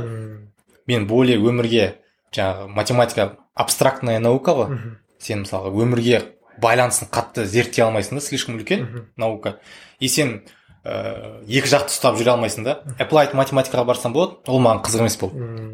Өйткені сен мысалға былайша айтқан кезде роботтың нәрсесін өзің қолмен санайсың да. Типа интеграл болсын там дериватив болсын анау мынау. Ә, сондықтан мен ол жаққа қарай қатты барғым келген жоқ. Бірақ өзіме пюр математика ұнайды. Именно. С нуля абстрактная там наука. Ә, аксиомалардан бастап құрастырып любой нәрсені сол нәрсе қатты ұнайды да. Бірақ ішімде тағы да ой пайда болды да что өмірге applied бір нәрсемен айналысу керек деген секілді. Жаңағы адамдармен жұмыс жасағым келді. Мен кішкене өзімді ә, есімде болар адамдармен сөйлеспейтін көбінесе өз ойыммен жүре беретін. Но оказывается мен адамдармен де сөйлесу маған өте қызық та мысалы сенімен сөйлескен кезде кез келген адаммен сөйлесуге қазір кез келген адам деп кішкене айта бермей ақ қояйын. Бірақ ә, негізі ондай да тарапым бар екен да ондай нужда да бар екен. Кез келген адамның нуждасы бар ғой. Менде өз идеяларымен бөлісіп там а деп отыру өте қызық данияр камалға да адамдар керек екен.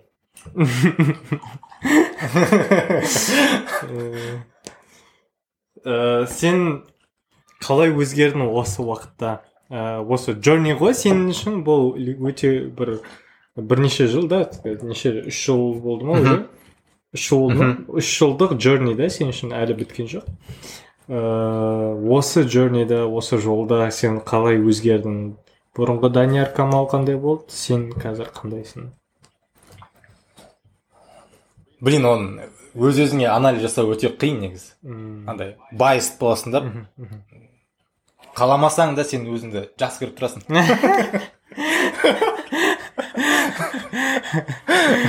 Өзіңді қаламайсың ба жақсы көруге? Кінә тартқың келмей тұрады деген секілді ғой. Ыыы жаңағы environment жаңағы жан жағындағы адамдарды біраз кінәлағың келіп тұрады сондай болып қалды деп айтқың келіп тұрады да.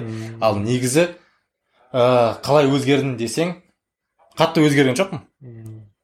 Ыыы негізі өмірлік там принциптарым қатты өзгерген жоқ. Бірақ ыыы open mindедім прям қатты үлкейді. Ә, көп адамдармен сөйлесе алатын болдым. Ыыы так. Кішкене батылдығым көбірек болған шығар. Бірақ әлі күнге шейін жаңағы сен білесің ғой ә, өз өзіңді хейтс ету деген әлі біткен жоқ. Әлі өзіңді жеткіліксіз деп ойлайсың да. Бірақ ә, мына жағында не көмектеседі? Стартап мысалға сен өзің жасап жатқан жаңа идеяң өзің проектің болғандықтан ол жерде мен жеткіліксізбін ба деген сұрақтар туындамайды да басында. Не істелу керек соны барып қаншалықты қорқыныштар болса да жасайсың да. Болмай қалса да окей деп жасамасаң сенде ешқандай қозғалыс болмай қалады да.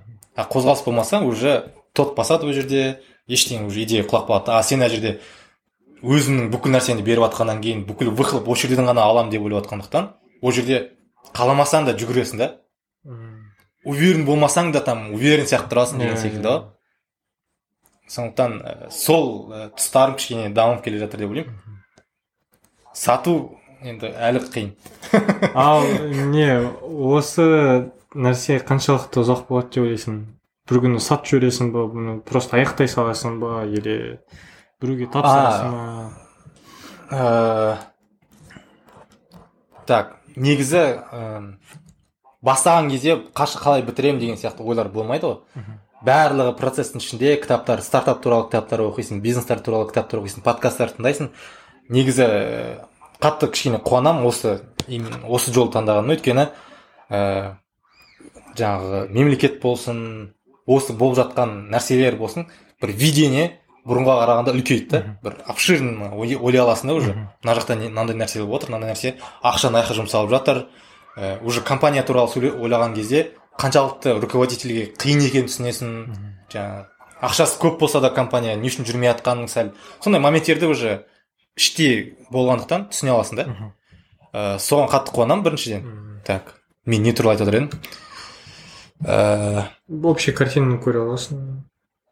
Иә жоқ до этого сен бір сұрақ сұрадың ғой. Басқа менің сұрағым ә, тоқта мен де ұмытып қалдым. А соңғы мына жер мына кесті кесті. қалай бітіресің? Біреуге тапсырасың ба? Или сатасың ба? Эксит жасау оны да пландау керек екен. Өте маңызды. Қай кезде мен эксит жасаймын бұл м, про- проекттен Ә, бір жерге жетпейінше эксит жасамаймын точно. Ә, дивиденд алмайынша эксит жасамаймын. Ал қай кезде эксит жасаймын? Мен ә, мысалға қазір инвестмент көтерген жоқпын ғой. Көтергіміз келген бірақ біраз ә, бірнеше варианттар болды. Олар именно бағасына там принципқа келісе алмадық та. Ә, инвестмент алып или компанияға менің пайдам келмейтіндей болған кезде мен шығып кетемін мен уже деңгейім жетпейтіндей болса шығамын қалайға Бірінші жағдай деңгейің жетпейтіндей болса сен шығасың ба иә мен ары қарай бұл компанияны дамыта алмаймын яғни мен өзімнің позициямды атқара алмаймын менен жақсырақ адам бар деген кезде ақшаға. Мен сол кезде шығып кетемін. Бұл бірінші вариант. Ә, екінші вариант үш төрт жылдан кейін ә, жаңағы мен өз ойлаған нәрсені әлі жасаған жоқпын негізі проект ретінде. Басында өзім сценарий жаздым ғой. Қандай продукт создавать еткім келеді деген секілді. Қандай адамдар оны қолданады деген секілді бір әлі күнге шейін ойымда бар. Оны әлі жасамайынша мен шықпаймын. Жасасам көңілім толса мен шығуға дайынмын да. Мысалы менсіз жұмыс жасай алатындай болатын болса и уже дивидендтар келе бастаса мен уже шығуға дайын. Бұл бірақ үш төрт жылдай кетеді деп ойлаймын. Универді не істейсің бауыр? Үлкен сұрақ. Мен ә, план б ретінде әлі күнге шейін неге екенін білмеймін. Маған академ беріп жатыр. Университет өйткені екі ақ жыл беретін еді ғой бірақ әлі маған беріп жатыр. Тек қана саған беріп жатқан сияқты. басқаларды алып кетіп пандемия там ә, сендердікі маған беріп жатыр. Шығар, не знаю. Мына жігіттер алған жоқ болса алыңдар. бірнеше бір, бірнеше вариант бар. Ә, негізі осы жолы онлайн оқиын деп ойлағанмын онлайн болайын деп отыр ғой.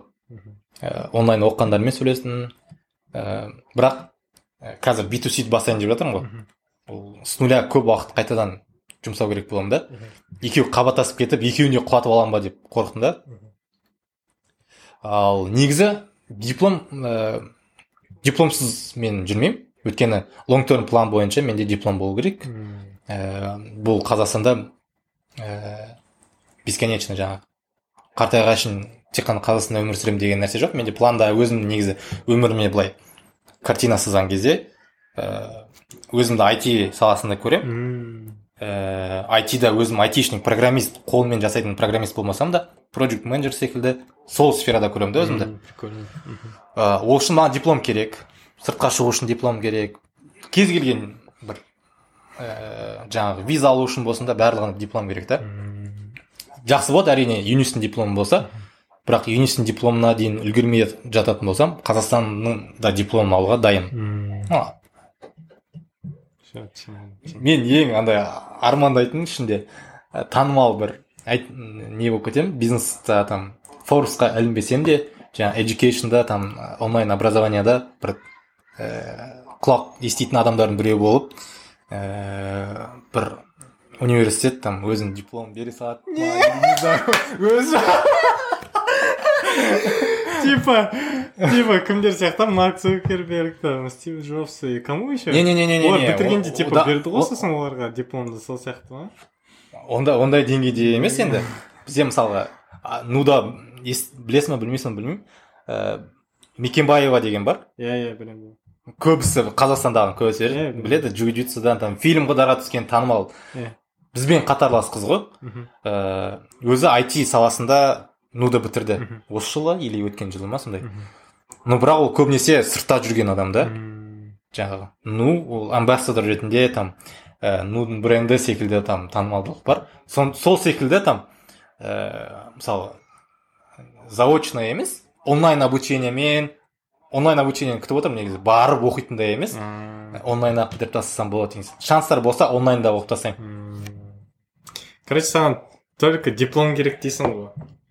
Education Иә, иә. өйткені ә, шынымды айтсам мен ә, өзімнің белгілі бір нем бар методтар бар үйре- үйренгім келетін ше көбінесе селф стади Иә, иә, иә. және де мен бір біраз дип терең қазуды жақсы көремін да. Маған қағаз қағаз беріңдер қалғанын өзім үйренемін дейсің ғой короче. Иә солай. Негізі бір тесттен өтіп ә, өткен жылы қатты қарастырғанмын онлайн обучениені. Англияда бар.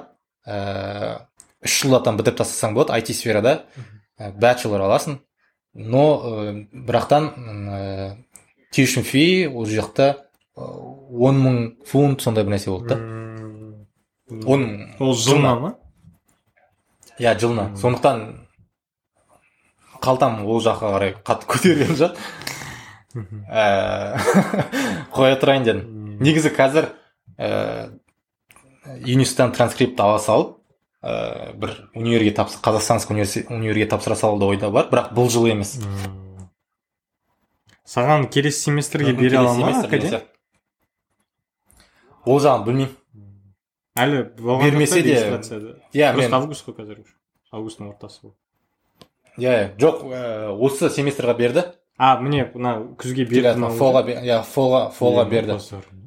Ә, келесі көктемге бере ма білмеймін уже сондықтан юнист маған диплом керек не обязательно юнист болып тұр ғой. М, окей окей. Сен ну туралы ойладың ба тапсырамын деп ойлап жүрдің ну ну ну. Ну? Иә. иә ойда бар. Бірақ тапсырған жоқсың да жоқ жоқ жоқ. Окей түсіндім. Жоқ қашан үйленесің?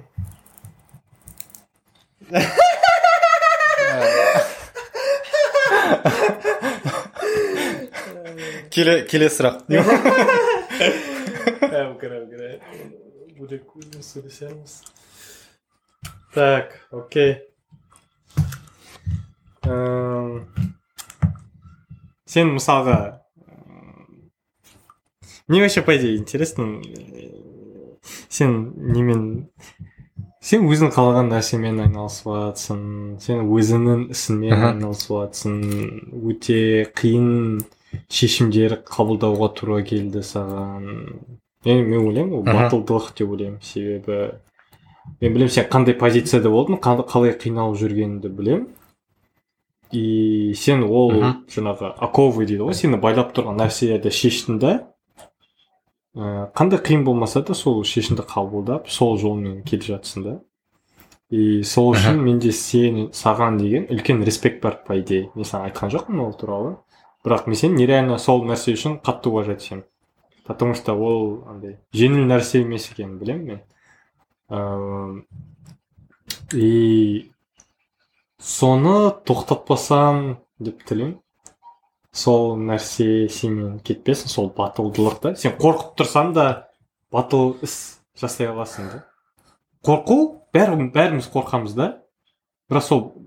Қорқы қорқыныштық ше- ше- ә, сезіммен қиын шешімді қабылдау ол барлық барлығы істей алмайды да оны. Барлығымыз қорқамыз бірақ батыл деп ну вот мынау жігіт батыл деп айтып жүрген адамдар ол олар да қорқады просто ыыы Мгм. андай шешім қабылдай алады да. Типа дұрыс шешім өздері өздері ыыы дұрыс деп санайтын шешімді қабылдай алатын адамдар деп санаймын негізі. Потому что мне кажется по любому барлық адамдар қорқады әртүрлі нәрселерден егер қорықпаса ыыы ну скорее всего глупый да просто человек и түсінбейді оның нелерін. Ну рисктарын так сенімен келісемін батыл шығармын?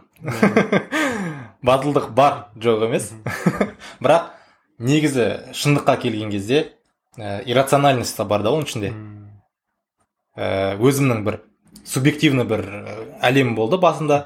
Жаңағы өзім құрастырып алған бір идеальный сценарий да болады там ә, стив джобстың там биографиясын оқып тастадым розовые очки. Ә, негізі қазір қазір осы ә, білетін нәрселеріммен юниста сондай шешім болса мен кетпейтін едім менің ойымша. Юнистан кетпейтін едің? Қазір білет иә юнистан кетпей академ алмай юнисті бітіріп келетін едім сөйтіп солай ойнайсың ба неге? Ә, бірақ сенде мұншама опыт біріншіден жоқ қазіргі білімдердің барлығы болса деп жатырмын жоқ да. жоқ білімдерің болса шешім қабылдау керек болса бірақ ол, ол білімдер сендер сенен кетіп қалса сосын жаңағы экспириенс барлығы. А жоқ жоқ онда осы жолды таңдаймын әрине. конечно мен сол туралы өйткені ары жолда не болатынын білмейсің ғой. Негізі былай айтқан кезде андай менде сәл кішкене қорқыныш бар да өзім білім саласында жаңағы өзім қызығып жүргендіктен негізі системаны қаншалықты жамандасаң да ә, түбінде жаңағы қаншалықты жұмыс жасамаса да система мысалы система туралы сөйлес, сөйлесетін болсақ жаңағы мектеп бар мектептен кейін уни- университет бар университеттен кейін саған жұмыс бар. Жаңағы ең ә, ең тез путь сол да жол. Өзің салаңда жұмыс жасайсың бірақ көбісі өз саласында жұмыс жасамайды өйткені система жұмыс жасамайды да. Әркім саласын өзгерте береді ә, қайтадан оқу керек болады мен секілді қайтадан жаңа сфераларды қарау керек болады. Өйткені оқыған нәрсесі жаңағы керек емес болып қалады да рынокқа. Мысалы мен математик тек қана математиканы бітіретін болсам мен мұғалім боламын да немесе академик боламын дальше профессор боламын да. Өзімнің жерімде жүре беремін. Европада ғана болсам бір жерде болсам ресерч группаға кіріп жаңағы алгоритмдардың оптимизациясымен айналысса болады. Кейін ол туралы да оқыдым мысалға немен айналысса болатынын. Ә, қазақстанда айналыса алмайсың сен. Топ математик болсаң да сен барысында университетте екі жүз мың теңгеге жұмыс жасайсың да мысалға Мгм. сондықтан ә, система қаншалықты жұмыс жасамаса да бірақ ол как минимум кормит да и мен жаңа айтып тұрмын ғой білім саласында болғандықтан өзім системаны қаншалықты жамандасам да ә, қатты рисковать ету де не стоит па деп қоямын да кейде. Қатты рисковать етпеуге де керек дейсің ба? Мысалға ә, бізде біраз ә, қалай айтсам болады? Рисковать ететін болсаң да андай четко білу керексің да сенде селф стади болу керек әрдайым даму керексің. Ә, мысалы мен маған біреу келсе университеттен кетейін деп жатыр мынандай нәрсемен айналысайын деп жатырмын десе мен үлкен дискуссия жасайтын едім ол адаммен. Қандай қиындықтар туындайды ә, сенде қандай базовый Ну, нәрселер болу керек деген сияқты ол сұрақтар. рациональный риск қой. Конечно рисковать еткен кезде сен тупо барып е мен по идее батыл болу керекпін мен өзім қалағанды істеу керекпін деп өйтіп бармайсың ғой. По любому сен ойлау Иә. керексің типа за и против өлшеу керексің мына былай барсам примерно былай болады былай барсам примерно былай болады мындай қиыншылықтары болуы мүмкін. Мына жақта болса мындай капканға түсіп қаламын деп. Оның бәрін обязательно сен өлшейсің ол рациональный риск. Иә. сен сен білесің что ол жақта сенде жақсы шанстар бар. Егер сен білсең там типа мен ә, ноль процент и мына жақта жүз процент. Сен по любому жүзді таңдау керексің ғой.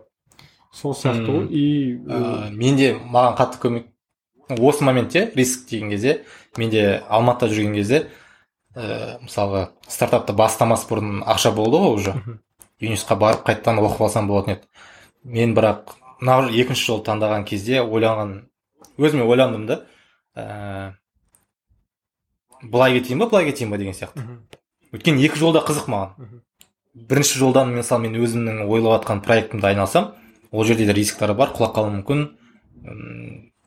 Көп мындай нюанстар бар. Мен мысалы бизнес туралы там қатты көп оқымағанмын деген секілді. Бірақ энтузиазм бар. Екінші жақта ол юнисқа барамын да программирование оқимын. Өйткені ол да маған қызығып кеткен ол кезде андроидқа қызығып кеткен кезім.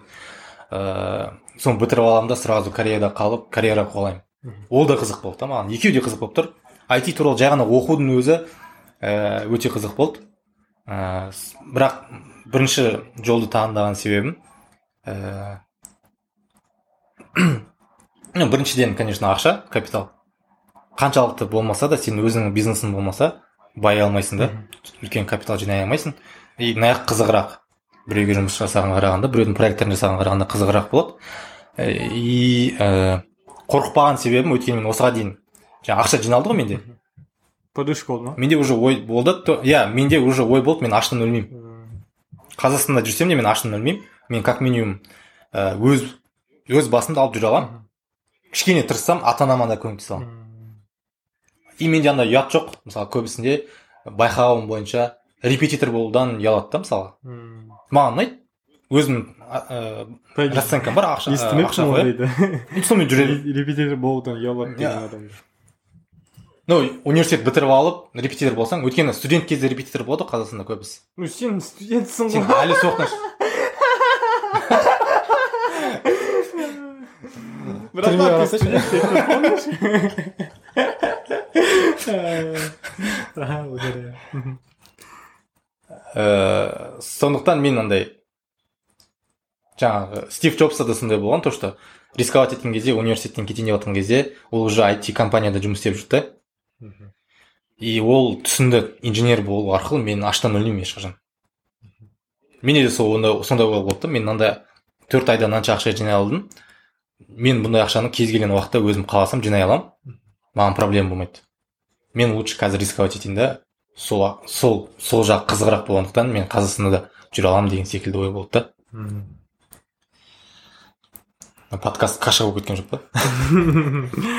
Братан бізде каждый эпизод каша уайымдама мен по идее өзінің жаңағы эпизодтарын тыңдаймын ғой. Капец кайфовать етіп тыңдаймын. Маған ұнайды да. И білмеймін может біреуге вообще қызық емес может біреуге вообще э, слишком как бір какой то форматта болмаған үшін бір э, структурасы болмаған үшін непонятно да может быть. Бірақ мен бәрін түсініп тұрмын не туралы болып жатқанын нереально кайфовать етемін да. И типа қатты андай уайымдамаймын по идее блин адамдарға ұнай ма ұнамай ма деп. Просто э, өзіме ұнаса өзім тыңдай алсам потом значит не өз аудиторияңды табасың ғой. Осылай жұмыс жасай берсең. Иә иә иә. Сенің форматың ә, маған қатты ұнайды. Джо роганға келеді. Джо роган танисың ба? Жоқ менен қайталап ең бай ең атақты подкастер шығар негізі.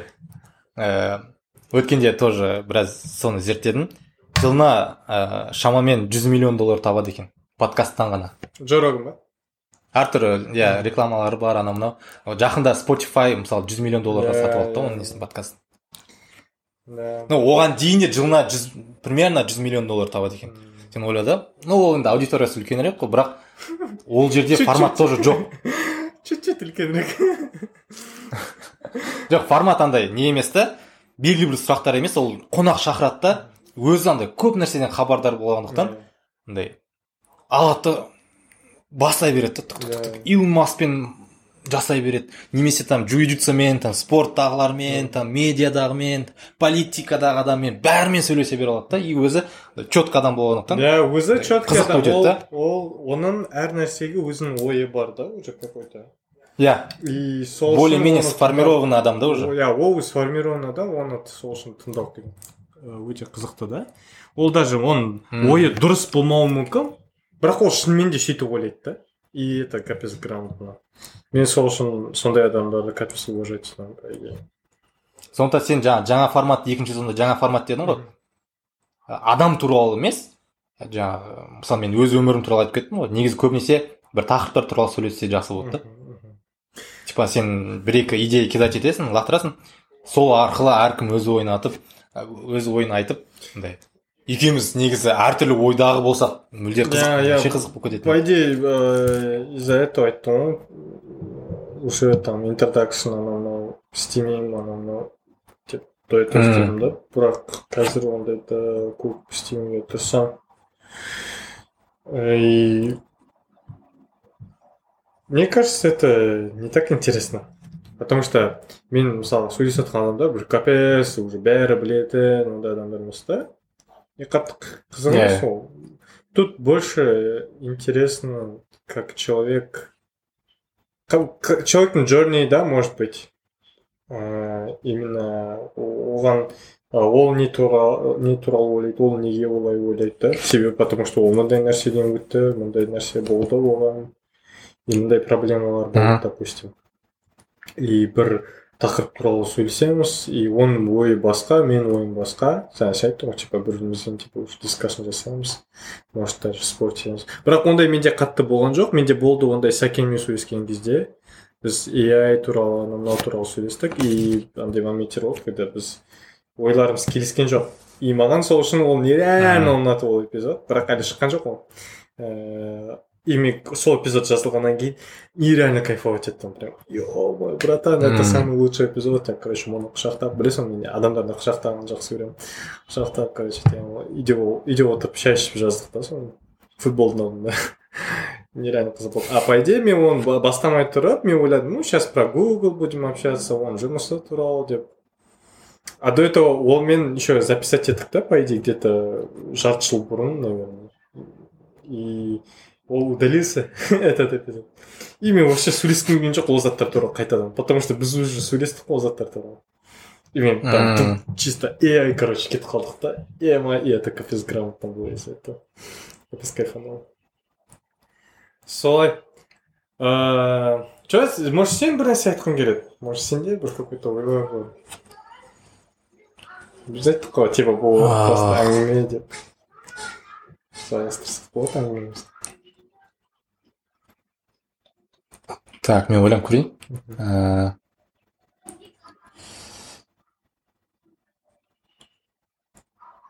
а қазір маған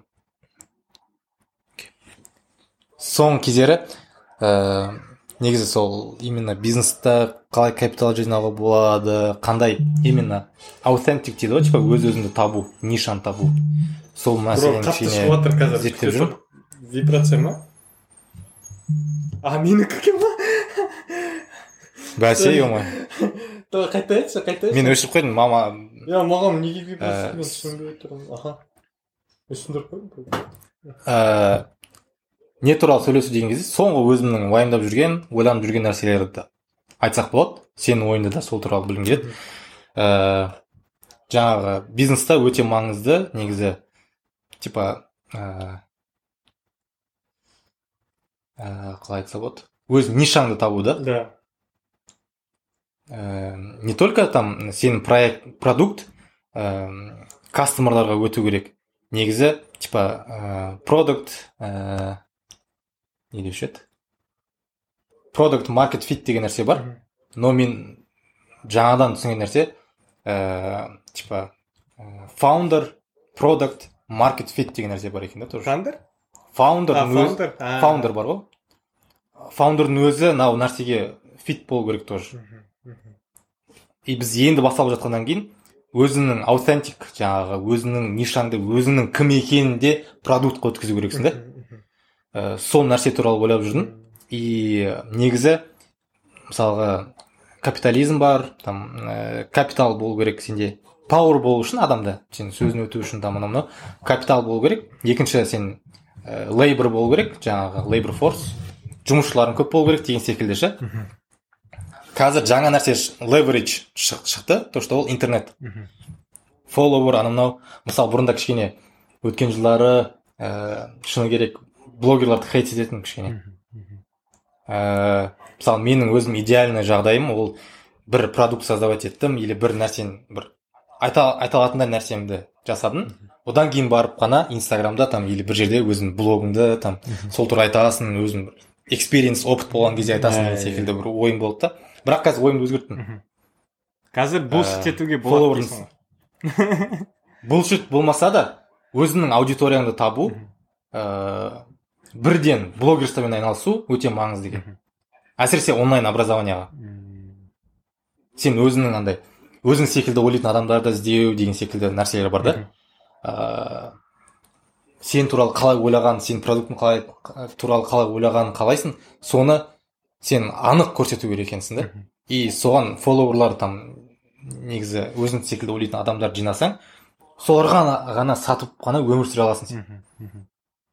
Мысалы жаңағы джо рогунды айтсақ әртүрлі подкасттарды айтсақ ютубтағы каналдарды айтсақ ә, жай ғана какой то бір канал арқылы ол көп ақша жинай алады көп жаңағы ол да сила да.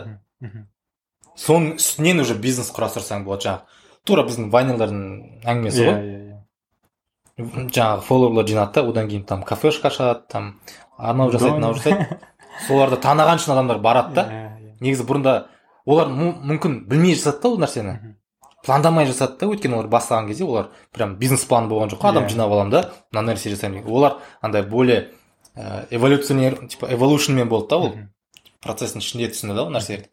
Ал мен қазір сол нәрсені ну трэш болмайды менде конечно. Бірақ өзім жаңағы блогерлықпен айналысамын деген секілді өз түйіндедім да.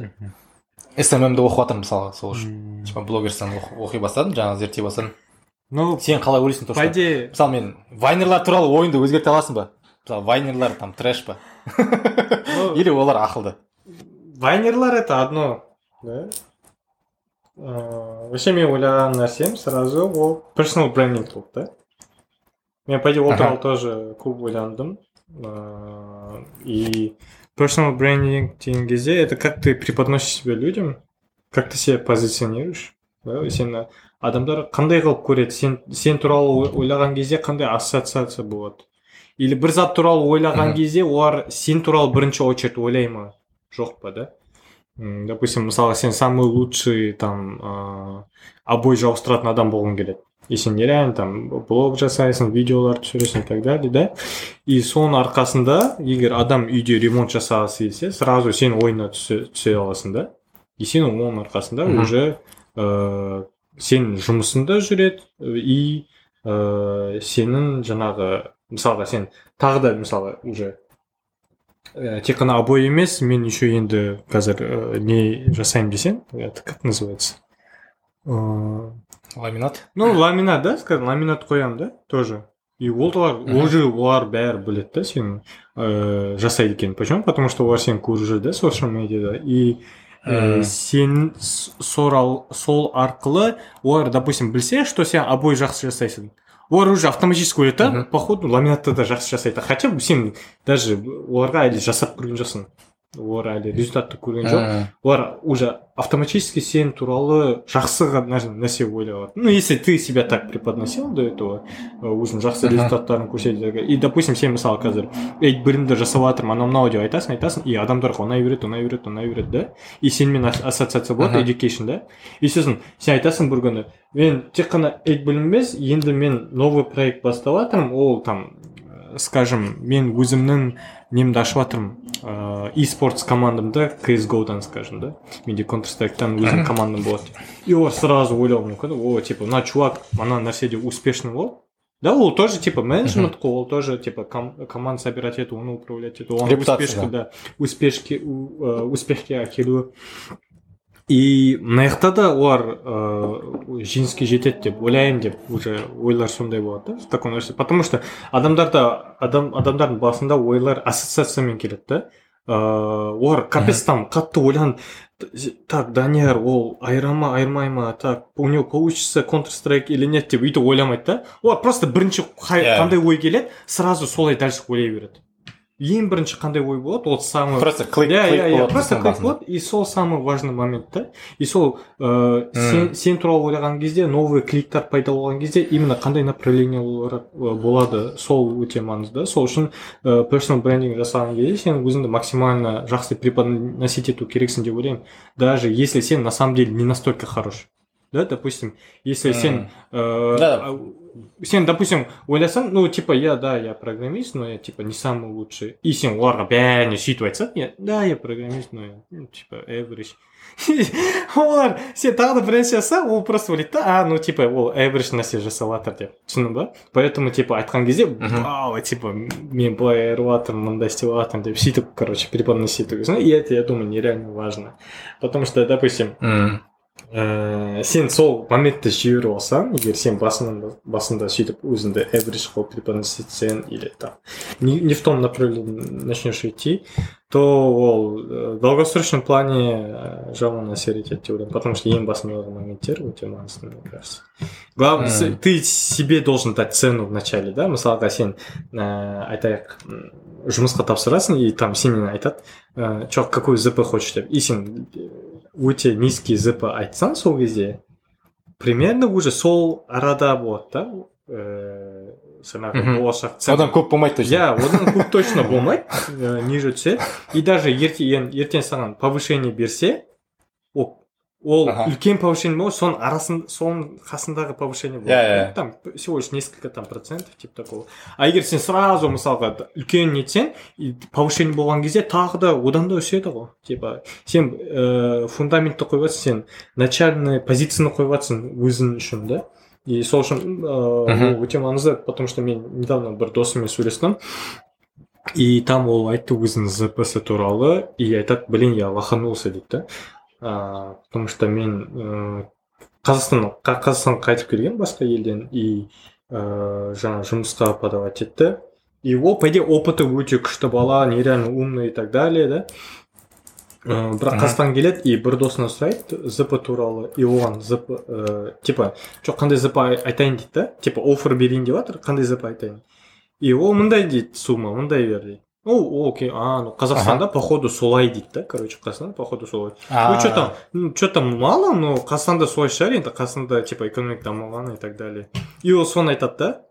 И енді сосын естить что там зарплата у них у других там два раза больше типа түсіндің ба и ма втф короче что за хрень типа ойлайды да и потом давайте мне повышение дейді да а там короче там э, такое правило или там закон я не знаю э, policy какой-то есть что ол э, б- жылына бірінші мындай бір точка бес па там екі процентке ма төрт процент па я не помню. Сондай процентке ғана жылына өсе алады екен зарплата. И ол по любому сол неден шыға алмайды да уже. А, по-любому ана жақта там полностью басқа раза жұмысқа кету сто керек. процент дейсің ғой разница. Сол компанияда ол үлкен шаг жасай алмайды. Ол чук чук чук жыл сайын жайлаптан жасай алады ғана түсіндің ба? А хотя басқа адамдар уже екі есе көп алып жатыр опыты аз болса да. И вот Мен, да, сол айтып жатқан тақырыбым кішкене басқаша еді да мысалы бұрында бизнес жасау үшін стартап жасау үшін сенде ә, капитал болу керек иә негізі. Кез келген нәрсе мысалға біраз ә, ну кішкене бай болу үшін деп ойлайық. Бұрында сенде капитал болады капитал сен ре, реинвест жасап көбейте аласың да. Ә, немесе сен идеямен командамен лейбор болып сен біреудің ақшасын арқылы там сөйтіп көтеріп бірінші солай капиталын жинап одан қайтадан капитал айналдырсаң болады. Ә, қазір сол үшінші форс мен А, ну өзім мысалы айтып тұрсың ғой то что мен жаңағы шоуинг офф дейді ғой. Ағылшында ағылшынша. Көрсетіп бәрін.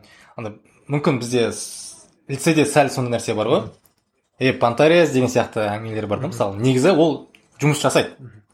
Жаңағы инстаграм өте жақсы жұмыс жүргізсең или блогерствен айналыссаң хотя бы там сенде бір белгілі бір э, жүз мың бес жүз мың болмаса да өзіңнің мини активный бір э, адамдар болса сен фоллоу жасайтын. Ол адамдарға сен өткізе аласың да сен уже өзіңнің продуктың болсын.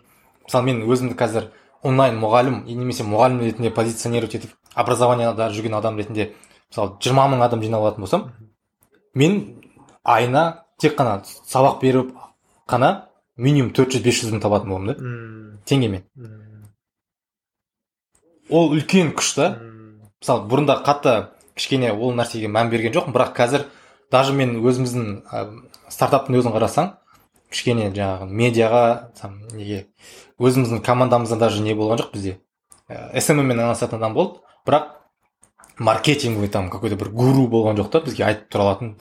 Мынандай ә, өздерінің фолловерларын көбейтсеңдер болды бүйтсеңдер бүйт- бүйтсеңдер. Инстаграмнан біз кішкене өзіміз мини таргеттар арқылы солай жұмыс жасай бердік сосын даже там государствомен кіріп кеткеннен кейін инстаграмды да қоя салдық та. Бірақ қазір сол кішкене қателіктер түсініп жатырмын негізі бір жылдың ішінде біраз фолловерлар жаңағы контенттер әрдайым жасау арқылы қызықты болсын әртүрлі жинап алып соны қазір мысалы андай менде андай жаңа айтып тұрмын ғой долина смерти болмайтын еді да менде. Мен ақшасыз там клиентсіз қалмайтын едім. М, сондықтан қазір с нуля сол нәрсемен бірінші шагым сол болайын деп жатыр да. Блогер болайын деп жатыр ну өзімді бірақ біраз көндірдім. Өйткені ә, инстаграмда әдемі. Мысалы не- негізі өзімде жеке өзімде кітап жазу деген арман бар. Кітап жазу? Иә кітап жазу деген арман бар. Онда блогерство соған бір шаг болады деп өзімді көндірдім да. Бірақ екінші жағынан андай стартапқа да көмектеседі. Бір қорқыныш қорқыныш емес андай. Қалай айтады оны? Ә, стереотип біраз андай стереотипное мышление болуы мүмкін конечно. Просто андай блогер деген кезде бір ә, жаман бір персонаж ойыма келеді да. Реклама арқылы там ақша табатын там. Типа өз өмірде ештеңе істемейді там ана қатты пайдасы жоқ. И там булшит әңгіме айтып отырады деген сияқты андай бір ассоциациялар бар да ғой ойымда. Бірақ сен ондай адам болуың шарт емес иә қой иә. Сен честно ә, мысалы образование туралы айтып әртүрлі нәрселер туралы айтсаң болады. Ә, мен блин зарядкасы бітейін деп жатыр ненің зарядкасы бітейін ну өзіңнің аудиторияңды жинап аласың. Ненің а AirPods. біреуін қосып қойсайшы зарядкаға а блин братан сен кажется универ бітірген жоқсың да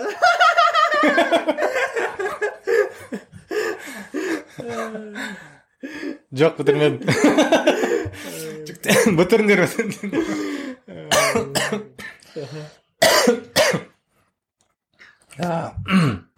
сол блогерство туралы сондай өзім кімдерді? Ә, қазір қатты хейт етпейтін болдым. Ә, вайнерларды. Наоборот керісінше оларды трендті көре алды. Ол жақта күш бар екенін там тек қана ақша үшін жасап жатса да. Ә, біраз ә, өздерінің как минимум там семьясын қамтамасыз етіп жатыр да. Қандай контент создавать етіп жатқаны туралы комментировать етпей ақ қояйын бірақ жалпы негізі халыққа не керек соны да көрсетіп отыр да негізі. Халық не қалайды соны. Трэш болса значит халыққа сол нәрсе ұнайды.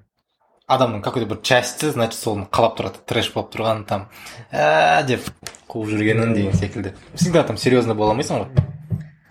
И так та шаршап жүреді адамдар деген секілді. Бірақ ә, сол келесі әңгімеге ә, көшіп кетсек болады.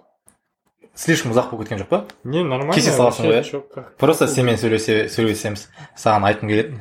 Ә, бір нәрсе бар. М, лотарея ә, ломбард ә, одан кейін м, сондай букмекерский нәрс- нәрселер. Қазақстанда казино деген секілді қаптап кетті. Бейсекеев. Ал бейсекеев? Қанат? До бейсекеев. Бейсекеевті мен қарадым. Ә, қанаттың несін? Бірақ до этого мен уже білдім да. Ә, өйткені бір ә, кітап оқығам. Оқып жатқан кезде сол именно сол нәрселер есіме түсіп кетті ә, кітаптың аты қандай еді? Так. Қазір есіне түсір мен ыыы, бетін жуып қайтайын. Қан қан дейді қазір давай давай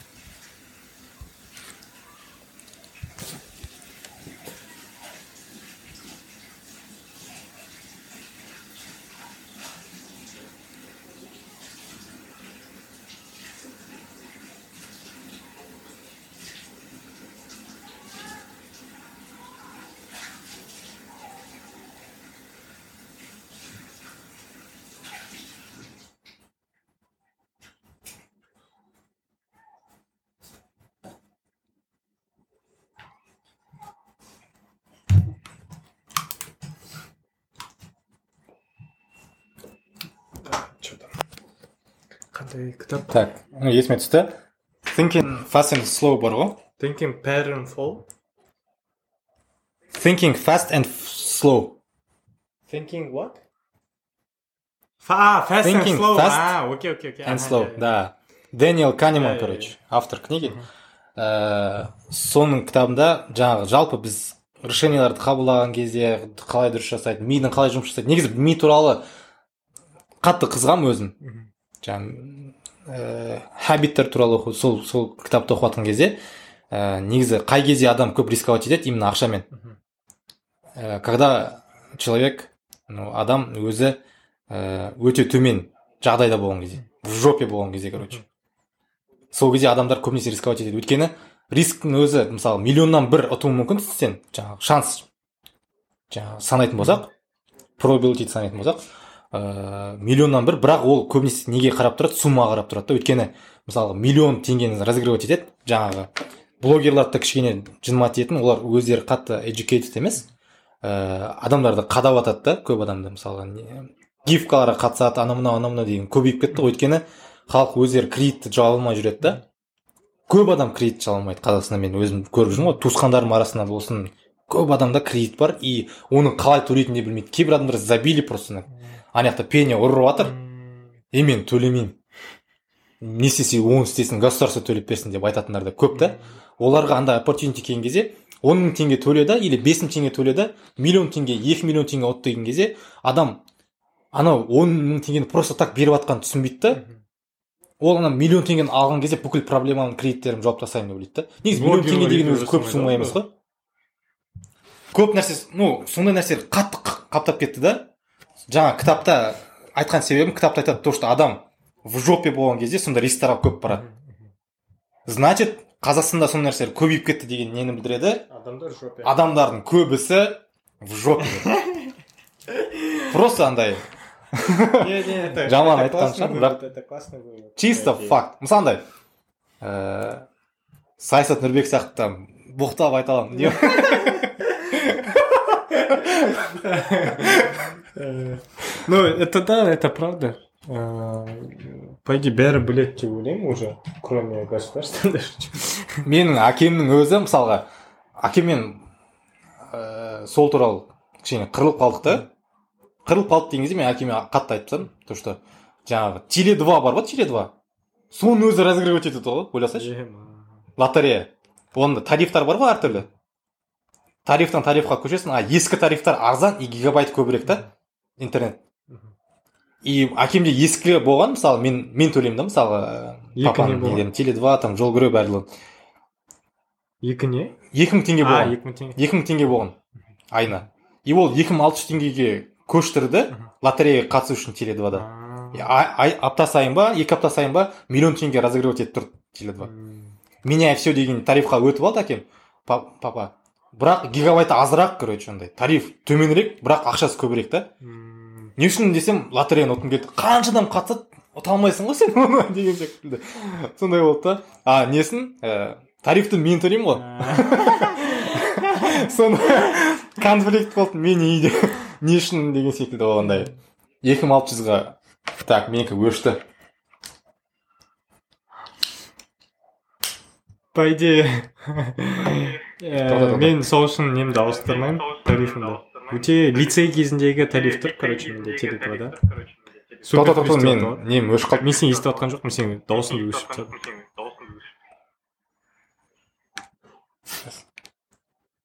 сайтта өшіріп тастадың сайтта. Так енді естіліп жатыр ма?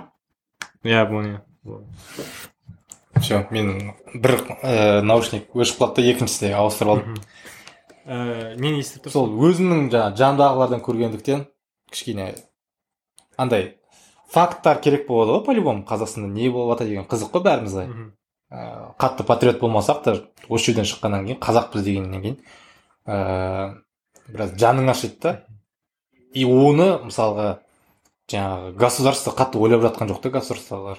То что букмекерство ломбардтарды там запрет қойса болады тупо казино деген секілді жаңағы ә, нелер көп микрокредиттер өте көп мысалы елу пайызға дейін барады да. Адамдар басқа вариант болмағандықтан барады да. Ә, и қадалады мысалға.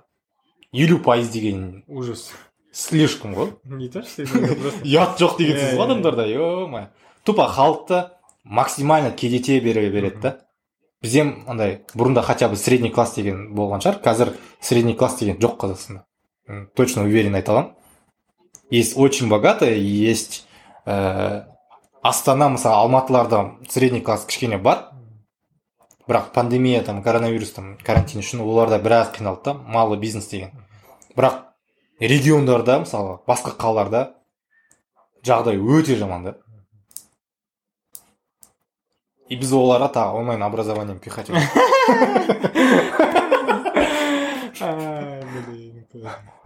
кстати сендерге обычно қандай адамдар келеді ә, кедей адамдар келе алмайды наверное как я понимаю. Иә Ә, бізге сол средний класс қой ақшасы бар адамдар репетиторға келмей ма репетиторға барып жүрген. Көбінесе репетиторға алдында барып жүргендер олар онлайн туралы кішкене естігендер. И жастар. Жаңағы қырық жастағы апайкалар солардың балалары деген сияқты ғой и бизнес мало бизнесі бар ә, немесе зарплатасы там более менее обеспеченный семьясында бірақ, бірақ бала бар солар көбінесе ә, мысалы бізге көп болатын звондаймыз там. Пробный урок бесплатный деген сияқты таргет запускать етемін. И звондап жатқан кезде жүз шақты там көп адамға звондайсың ғой. Ә, номерін тастап кетеді ғой. И сол кезде біз бесплатно деп ойладық менде типа бес балам бар күйеуім де мен де жұмыс жасамаймын қалай төлейміз оны деген сияқты ше. Оларға не дерін де білмейсің да. Басына бесплатно бере бердік көбісіне бірақ бесплатно берсең қадірі болмайды екен. Ақша берсе баласын қаратады да ей қара деген секілді ше.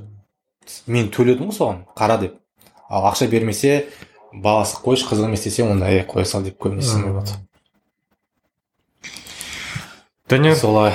Өте қызықты әңгіме болды деп ойлаймын негізі. Осылай қалдыра салғым келеді да типа эдит жасамай просто тық пихать ә, ә, көбісін кесіп тастайын десей А? көбісін кесіп тастайын десей ә, бірақ енді кішкене жасау керек болады по любому потому что булшет әңгіме кетіп қалды кішкене көпет еткен моменттеріміз болады менің ә, ладно так данияр өте қызықты әңгіме болды ә, осы уақытың үшін рахмет өзің жаңағы ә, білген өткен заттарыңмен бөліскен үшін тыңдармандарға қызықты болды деп үміттенемін ә, және де бұл біздің соңғы эпизод емес деген үміттемін тағы да болашақта сөйлесіп әңгімелесіп жаңа инсайттермен бөлісіп тұрсақ өте күшті болар еді. Сенің осы біздің тыңдармандарға деген өзің бір айтар сөздерің бар ма? Ә, осы уақытқа шейін тыңдап бітірген адамдар болатын болса рахмет. Негізі өте өзіме өте қызық. Сырттан өзімді қалай тыңдаймын тыңдасам болады деген сияқты. Өйткені жаңа блогерстар туралы айттым ғой. Ә, жалпы адамдарға қызықты қылып әңгіме айта аламын ба? Ә, өзім сырттан тыңдау деген секілді. Осы до конца соңына дейін. Тыңдаған адамдар болатын болса рахмет. Ә, жалпы жаңалықтар ә, көп болады деп ойлаймын. Бірінші рет келдім. Алиханмен өте жақсы доспыз. Ә, соңғы рет деп жаңа өзің айтқан сияқты соңғы рет емес. Ә, сіздерге айтарым бәрі жақсы болсын. Қиындықтарды ә, мойымай сен көбінесе қазақ аудитория ғой иә? Қазақ екенімізді ұмытпайық. Деп национализм кетіп қалды дейсің. Жоқ ол негізі ол туралы да көп қызықты сөйлессек болатын еді. Национализм туралы. Неге қазақша сөйлеу өте маңызды туралы по өйткені идее мен Ә, сөйлесуге дайынмын. Ә, ол өте иә шынымен де өте қызықты тақырып. Бір күні сөйлесейік. Мысалы, давай давай. Бір күні сол туралы сөйлесейік. Ол жерде айтарым айтар нәрселер өте көп. Давай давай грамотно грамотно. Мхм. Ә, солай ә, көрермендерге ә, негізі келген подкастқа келген адамдар тыңдайды ғой. Мини круг. Барлығына сәлем. Барлығына жұмыста карьерасында денсаулығымен ата анасы туысқандары бәрі ауырмай. Осы коронавирус жаңағы біраз мен де ата анам ауырып өттік бәріміз ауырдық үйден мысалы. Ә, екінші волнасы болады деп айт естіп жатқандарымыз да бар. Бірақ осы подкасттың именно тыңдаушыларына ешқандай ә, зақым тимесін. Эксклюзивный бата